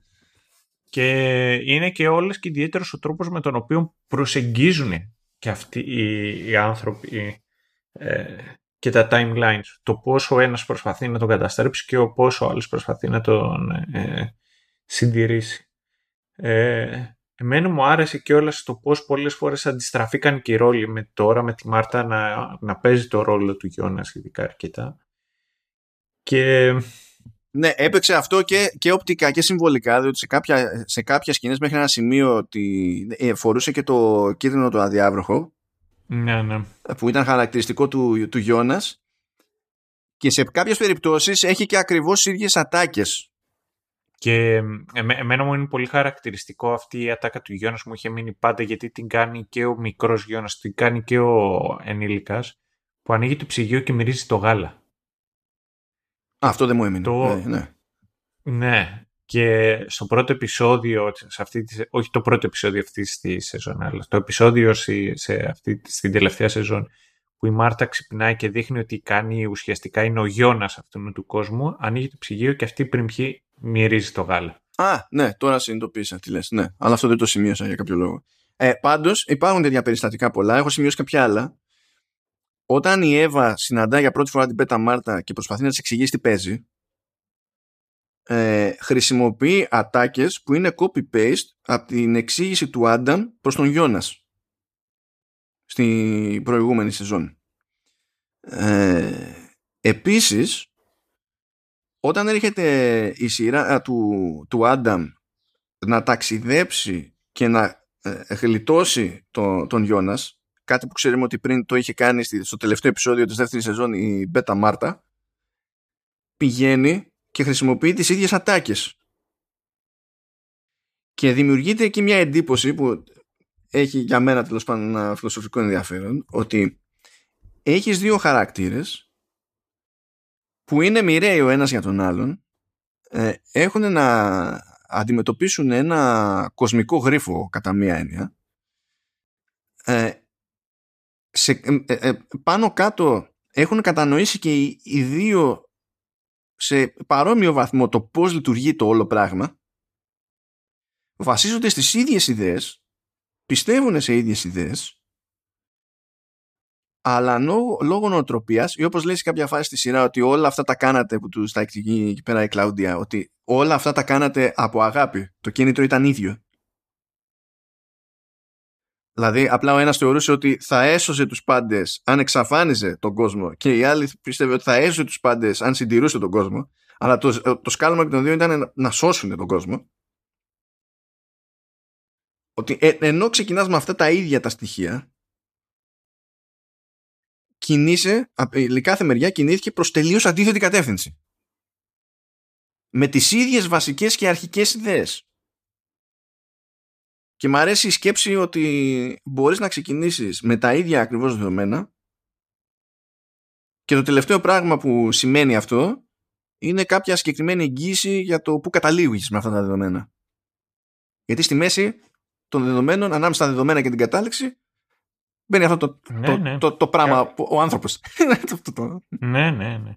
Και έχει να κάνει και όλα, εγώ το βλέπω και αρκετά διαφορετικά το ότι ε, επιλέγοντας να, να ξαναθυμηθείς και να, ξε, να εξετάσεις κάποια πράγματα από το παρελθόν σου ε, μπορεί να έρθει σε καινούργια συμπεράσματα όχι γιατί τα πράγματα είχαν εξελιχθεί διαφορετικά. Απλά έχει αλλάξει ο τρόπος από το, με τον οποίο το, τα προσεγγίζεις. Και για μια σειρά η οποία δίνει πολλές φορές τη δυνατότητα να δούμε και εμείς οι θεατές ανθρώπους να επαναλαμβάνουν ξανά και ξανά το, τη, μια παρόμοια κατάσταση είναι το ότι αυτό τουλάχιστον που θέλει να πει η σειρά και είναι κάτι το οποίο και εγώ σε ένα σημείο συμφωνώ είναι ότι από ένα σημείο και έπειτα δεν μπορείς να ξεφύγεις από την ίδια σου τη φύση σαν άνθρωπος. Όχι ότι αυτό είναι απόλυτο. Έχει μια χαρακτηριστική ατάκα που λέει ότι ε, μπορείς να κάνεις αυτό που θέλεις μπορείς, ε, αλλά ε, ε, μπορείς να καθ... ναι, μπορείς να κάνεις τέλος πάνω αυτό που θέλεις αλλά ε, δεν μπορείς να αλλάξεις αυτό που θέλεις. Ναι, ναι, ναι. ναι. Α, γενικά παίζουν ωραίες ιδέες εδώ πέρα. Είναι για να χαίρετε τον Ιτσέικο, έτσι το λέω εγώ. Ναι. πάει, πάει τον Ιτσέικο. Αλλά πριν τον Ιτσέικο, θέλω έτσι για την τιμή των όπλων να αναφερθώ στις πολλαπλές ε, χρήσεις του όρου Glitch in the Matrix. Είμαστε σε αυτό το level πλέον που ένα έργο του επίπεδου του Dark ε, θεωρεί αυτή την έννοια που πέρασε από το πρώτο Matrix στην πραγματικά pop κουλτούρα ε, αυτονόητο reference και δεν το λέει για να ακούγεται cool το λέει ε, επειδή θεωρεί αυτονόητο ότι θα βοηθήσει τον άλλο να καταλάβει. Έχουμε φτάσει σε, σε αυτό. Γιατί πλέον πιστεύω ότι υπάρχουν άνθρωποι, νεαρότεροι ημών προφανώς, που ξέρουν την ατάκα Glitch in the Matrix χωρίς να έχουν ιδέα από Matrix. Είμαστε πλέον σε αυτό το, το στάδιο, πιστεύω. Α, τι, τι άλλο έχω σημειώσει εγώ εδώ πέρα; Μ' άρεσε... Ε, δεν ξέρω άμα το είχε... Άμα το... Δεν θυμάμαι κιόλας εντωμεταξύ ακούω το σύνορα και έχει πλάκα. Αλλά δεν θυμάμαι να το ανέφερες. Ε, ένας άλλος τρόπος για να ξέρεις σε ποιο κόσμο βρίσκεσαι έχει να κάνει από ποια πλευρά βρίσκονται τα σημάδια Φερρυπίν ε, στη Μάρτα. Και το ίδιο ισχύει και με του... και τους χιλουδάκιδες. Το ίδιο ισχύει και με τα μάτια της Κλαούντια. Ανάλογα με το σε ποιο κόσμο βρίσκονται, αντιστρέφεται και το σημείο στο οποίο βρίσκεται το σημάδι, το, το χαρακτηριστικό τους. Ελπίζω όχι τα μάτια της Κλαούντια. Να μην αντιστρέφεται το σημείο. Έχει δύο διαφορετικά χρώματα. Οπότε ε, αυτό. Ναι. ναι. γιατί αυτό και καλά είναι, είναι για να σου δείξει ότι κατά μία είναι mirror world. Ότι είναι καθ, καθρέφτης ο ένας του, του άλλου. Αλλά αυτό είναι λεπτομέρεια που πρέπει να σου πω, ε, εντείνει τη γενικότερη προσπάθεια. Γιατί αν, αν, υπήρχε μόνο, αν υπήρχαν μόνο αυτές οι λεπτομέρειες, ε, στην ουσία σε βοηθούν να ξεχωρίσεις τις εκδοχές των χαρακτήρων. Αν είχες μόνο αυτές τις λεπτομέρειες για να ξεχωρίσεις τις εκδοχές των κόσμων, θα είχαμε αυτοκτονήσει. δεν θα, θα είχε φτιάξει. ένα άλλο εκεί πέρα που κολλάει λίγο στο, στο Νιτσέικο ε, είναι το, το πώς η, η επιστήμη, διότι στην τελική έχει να, έχουμε να κάνουμε επιστήμη, μπήκε στη διαδικασία ο Τάνχαους να φτιάξει μια μηχανή του χρόνου, έτσι, και από εκεί ξεκίνησαν όλα τα στραβά. Ε, για τους άλλους δύο κόσμους είναι κάτι ανάμεσα σε, σε μαγεία και ευθεία παρέμβαση. Είναι απλά ο, ο, ο τρόπος τον οποίο λειτουργεί ο κόσμος τους. Και ε, κατά μία έννοια μπορείς να πεις ότι ο, ο, ο από τον πρωταρχικό τον κόσμο ε, κατά αναλογία είναι ο δικός σου δημιουργός, ο δικός σου θεός. Και ναι, ναι. για να έχουν ελπίδα να ξεφύγουν από το μαρτύριό τους πρέπει οι ίδιοι να αλλάξουν στην ουσία το, να, να αποτρέψουν τη, τη δημιουργία τους από το αντίστοιχο του Θεού και δημιουργού τους. Και λες εντάξει, είναι...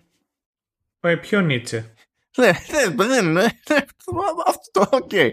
Τελειώνει. Δεν, δεν χρειαζόμαστε άλλα επιχειρήματα.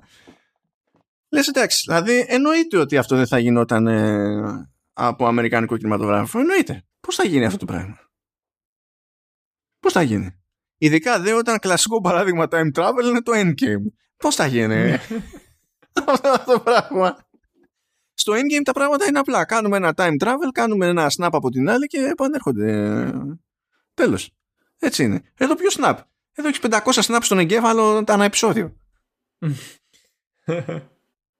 Τι να πει, καλά παιδιά, μην κάνετε την πλάκα τώρα. Δηλαδή, ούτε, ούτε για προσωπική άσκηση. Να καθίσετε να τα βάλετε κάτω, να δείτε ποιος γέννησε ποιον σε όλους αυτούς τους κύκλους, να καταλάβετε το γενεαλογικό δέντρο.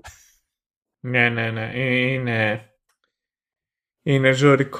Είναι όλοι ολονών και εννοείται ότι δεν είναι για καθόλου τυχαίο ότι βγήκε το Leap 3 με Leap. Έτσι, ε, τα, κατέρευσαν τα γονίδια από ένα σημείο και έπειτα. Σου λέει δεν μπορούμε άλλο. Αυτό το πάντως το οποίο το έπιασα και εγώ πιο πριν είναι το ότι έχω την εντύπωση τουλάχιστον από τη δικιά μου εμπειρία το Dark είναι από τις κορυφαίες σειρές του Netflix. Ναι, εγώ χωρίς, δηλαδή δεν έχω κάτι να πω σε αυτό. Δεν είναι, είναι above and beyond. Ναι, ναι, και σίγουρα είναι από τις πιο φιλόδοξες. Δηλαδή τώρα προσωπική άποψη τε, τελείως και θα μιλήσω και κυρίως και το, με το τι μου αρέσει. Ε, σε αυτό το οποίο είμαι πιο σταθερός είναι ότι μπορεί να μην είναι από τις πιο πετυχημένες, δηλαδή πιο, μπορώ να το πω, το Squid Game ήταν καλό. Το Casa de Papel δεν είναι τόσο καλό.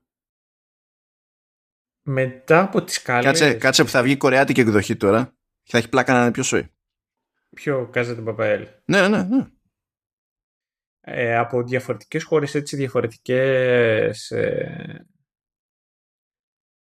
ε, μπορώ να σου πω. μεταφορές από τις αγαπημένες μου ήταν του, του Breaking Bad που λέγεται Μετάστασης. Wait, what? Τι είναι αυτό; Πώς να ακούω; Λοιπόν, και είναι... Ο, δεν θυμάμαι αν τον λέει Walter, αλλά τον λέει Bianco. Α, τι είναι Κολομβία; Συγγνώμη, έκανε, έκανε η Κολομβία σειρά που έχει να κάνει με την, την εμπορία ναρκωτικών. Walter Blanco, να το. Ναι. Σοβαρά το, το... Εντάξει, οι τύποι έχουν φοβερό χιούμορ.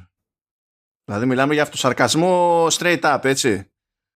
Ναι, έχεις δει τι βαθμολογία έχει; Όχι, όχι, δεν έχω ιδέα. Θες να μαντέψεις; Ε, πού να ξέρω ο άνθρωπος. Ε, ε έχει 2,2. Ναι, Στα 10. Ε, όχι, ε, όχι, κρίμα. κρίμα. Και όχι, έκανε 5 σεζόν. Και μου αρέσει που κάθε, δηλαδή ξεκίνησε 7, τώρα αυτό βλέπω στο wiki, 7 επεισόδια η πρώτη, δεύτερη, τρίτη, τέταρτη, 13 επεισόδια και 5, 16. Δηλαδή ήταν φάση, δεν πάνε να μας κράζουν εμείς. Ναι, ρε. Α, και οι 5, και οι 5 σεζόν βγήκαν το 2014. Δεν ξέρω πώς σας ακούγεται αυτό. Unlucky. Α, ναι. Τέλος πάντων. Ε, ναι, έλεγες. Λοιπόν. Ε, ε, για να επιστρέψω σε αυτό το οποίο έλεγα. Και για να πω έτσι οι σειρές που είναι, παίζουν ειδικά στο Netflix που θεωρούνται και original και τις έχω εκεί ψηλά θα βάλω το Mindhunter την πρώτη σεζόν.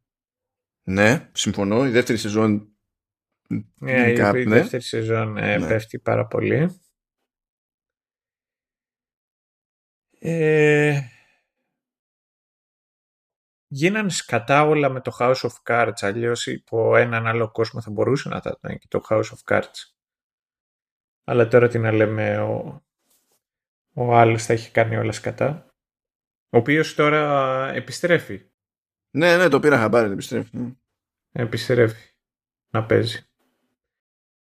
Και αυτό το οποίο δηλαδή μια ζωή θα με ζορίζει, μια, μια ζωή θα με ζορίζει με τον τύπο, είναι ότι όταν είχαν ξεκινήσει οι κατηγορίες που προς γύρισε ο Θεόφοβος και έκανε ένα μικρό σποτ ως Frank Underwood. Το θυμάμαι και νομίζω ότι είχε κάνει και δεύτερη φορά. Το έκανε δύο φορές. Αλλά η πρώτη φορά, ναι, προφανώς θα σου έχει μείνει περισσότερο. Το οποίο. Ναι, και ναι, λες. What the fuck. Ε, Όχι, λες Walter Blanco. Λες. Ναι, Walter Blanco λες. Ναι. ε, νομίζω παίζει κάποια άλλη να, είναι, να πάει τόσο ψηλά. Ε, τώρα εντάξει, ε, οι πιθανότητες λένε ότι κάτι θα ξεφεύγει, αλλά είμαστε κι εμείς δύο άνθρωποι. Πόσα να δούμε, δηλαδή, ότι προλαβαίνουμε, έτσι δεν είναι. Ναι, δηλαδή δεν είναι ότι δεν έχει άλλα καλά. Δηλαδή, δεν θα σου πω ότι. Να, να βάλω και το Better Call Saul, το οποίο είναι και αυτό Netflix Original, δεν είναι; Ναι, ναι, ναι. Ναι, θα το βάλω και αυτό. Και μετά το Stranger Things με ερωτηματικό το τι το τι έρχεται πιο μετά. Εγώ θα βάλω από καημό και το Sense8, αλλά όχι την ταινία που υποτίθεται ότι το κλείνει. Ναι. Χωρίς αυτό, χωρίς αυτό. Ε, εγώ για το Sense8 θα α, απλά βγάζω το καπέλο μου στο ρε παιδί μου οι, οι άνθρωποι, το πόσο φιλόδοξοι ήταν για να το πετύχουν. Ναι, ναι, και, ναι. και αντικειμενικά το πετύχανε, δηλαδή δεν θα πω κάτι άλλο. Ε, το, το μοναδικό το οποίο έχω να πω για το Dark είναι το ότι χωρίς χαβαλέ θα ήθελα να το ξαναδώ τουλάχιστον άλλη μια φορά με ένα διαφορετικό cut. Πιο μαζεμένο και λιγάκι πιο δουλεμένο. Αυτό για όλη τη, ε, τη, τη σειρά ή για συγκεκριμένη σεζόν; Για όλη τη σειρά. Ώστε να δώσει λίγο περισσότερο τώρα για να το... Τώρα που έχουμε δει και οι δύο και γνωρίζουμε ολόκληρη την ιστορία, ώστε να μπορούσε να έχει φέρει πίν, πώς να το πω. Είμαι πολύ υπέρ στο να είναι μια ιστορία με θέμα το ταξίδι στο χρόνο να είναι ένα μυστήριο. Η τρίτη σεζόν θα μπορούσε να ήταν πιο μεγάλη μόνο και μόνο για να μπορέσει να, να, μπορέσει να αφιερώσει περισσότερο χρόνο και να εμβαθύνεις μέσα σε αυτό το καινούριο κόσμο τον οποίο σου παρουσίασε. Παρόλα αυτά, θεωρώ το ότι αν μπορούσε να ξαναγίνει από τη σειρά, ολόκληρη σειρά και τρεις σεζόν, θα μπορούσε ίσως να μοιραστεί λιγάκι το story story με, τα ίδια, με τον ίδιο αριθμό επεισοδίων. Αυτό και μόνο.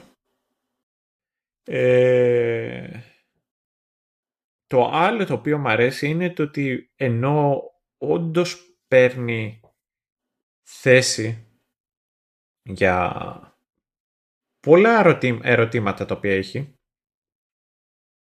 δεν είναι ότι στα κάνει enforce ή ότι σου έχει ανάγκη, ότι έχει ανάγκη να σου δώσει απαντήσεις. Ε, και μου αρέσει το ότι ενώ είναι, είναι κοινικός ο τρόπος με τον οποίο τελειώνει, μου αρέσει ότι τελειώνει με δύο πράγματα. Το πρώτο είναι τελειώνει με τους δύο κεντρικούς χαρακτήρες να έχουν αποδεχτεί αυτό το οποίο είναι. Να είναι, να είναι και μια βερσιόν και όλους τους, τους, του εαυτού τους η οποία είναι πιο αγνή χωρίς, πλέον, χωρίς τη μανία και την, ε, ε, και την κοινικότητα που έχει αποκτήσει ο υπόλοιπος ε, ο μεταγενέστερος τους εαυτός.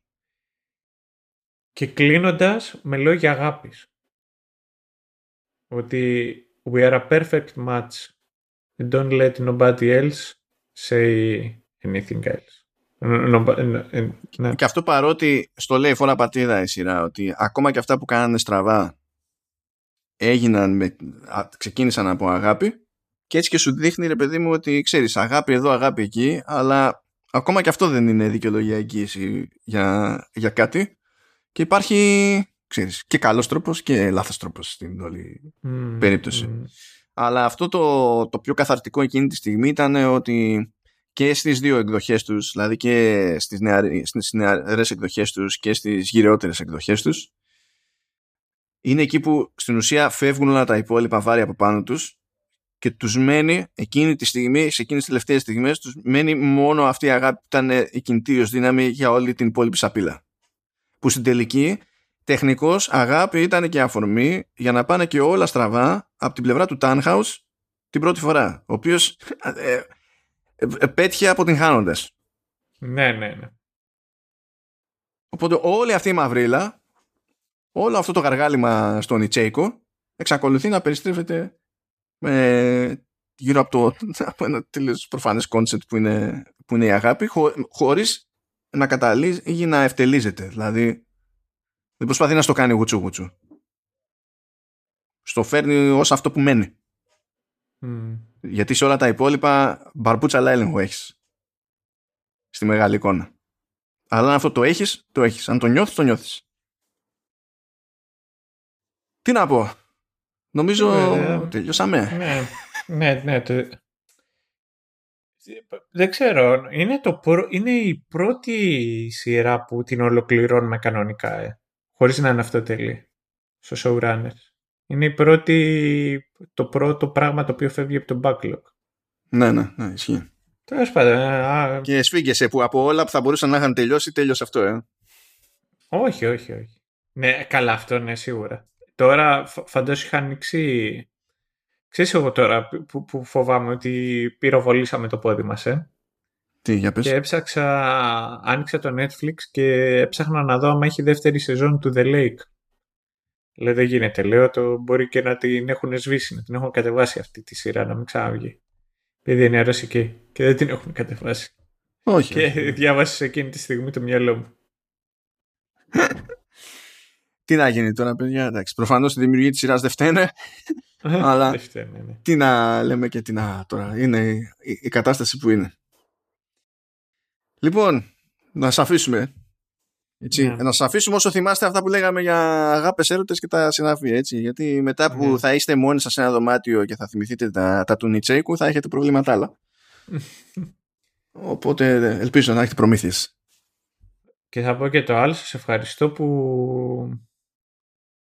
εσείς που μας, που μας μοιραστεί, που, μας, που σας κρατήσαμε συντροφιά να μας ακούσατε αυτές τις τρεις σεζόν. Ήταν, είναι σαν να κάνω deploy αυτή τη στιγμή το πρώτο μου το πρώτο μου app νιώθω. Fly. Fly little episode. Fly. Άντε να δούμε. Κάπου θα μας ξανατύχει. Αλλά να μας ξανατύχει με τόσο jet σειρά, ξέρεις, και να ναι. μας βγαίνει κάθαρση και μας με αυτό το στυλ, ε, καταλαβαίνεις, πιθανότητες δεν είναι με το μέρος μας, αλλά mm. τέλος πάντων ας ευχηθούμε ότι, ξέρω Αυτά αγαπητοί, τελείωσε αυτός ο κύκλος με όλες τις έννοιες και θα συνεχίσουμε με άλλα πράγματα που έρχονται κανονικότατα. Τσάουζ. Καλά, bye bye.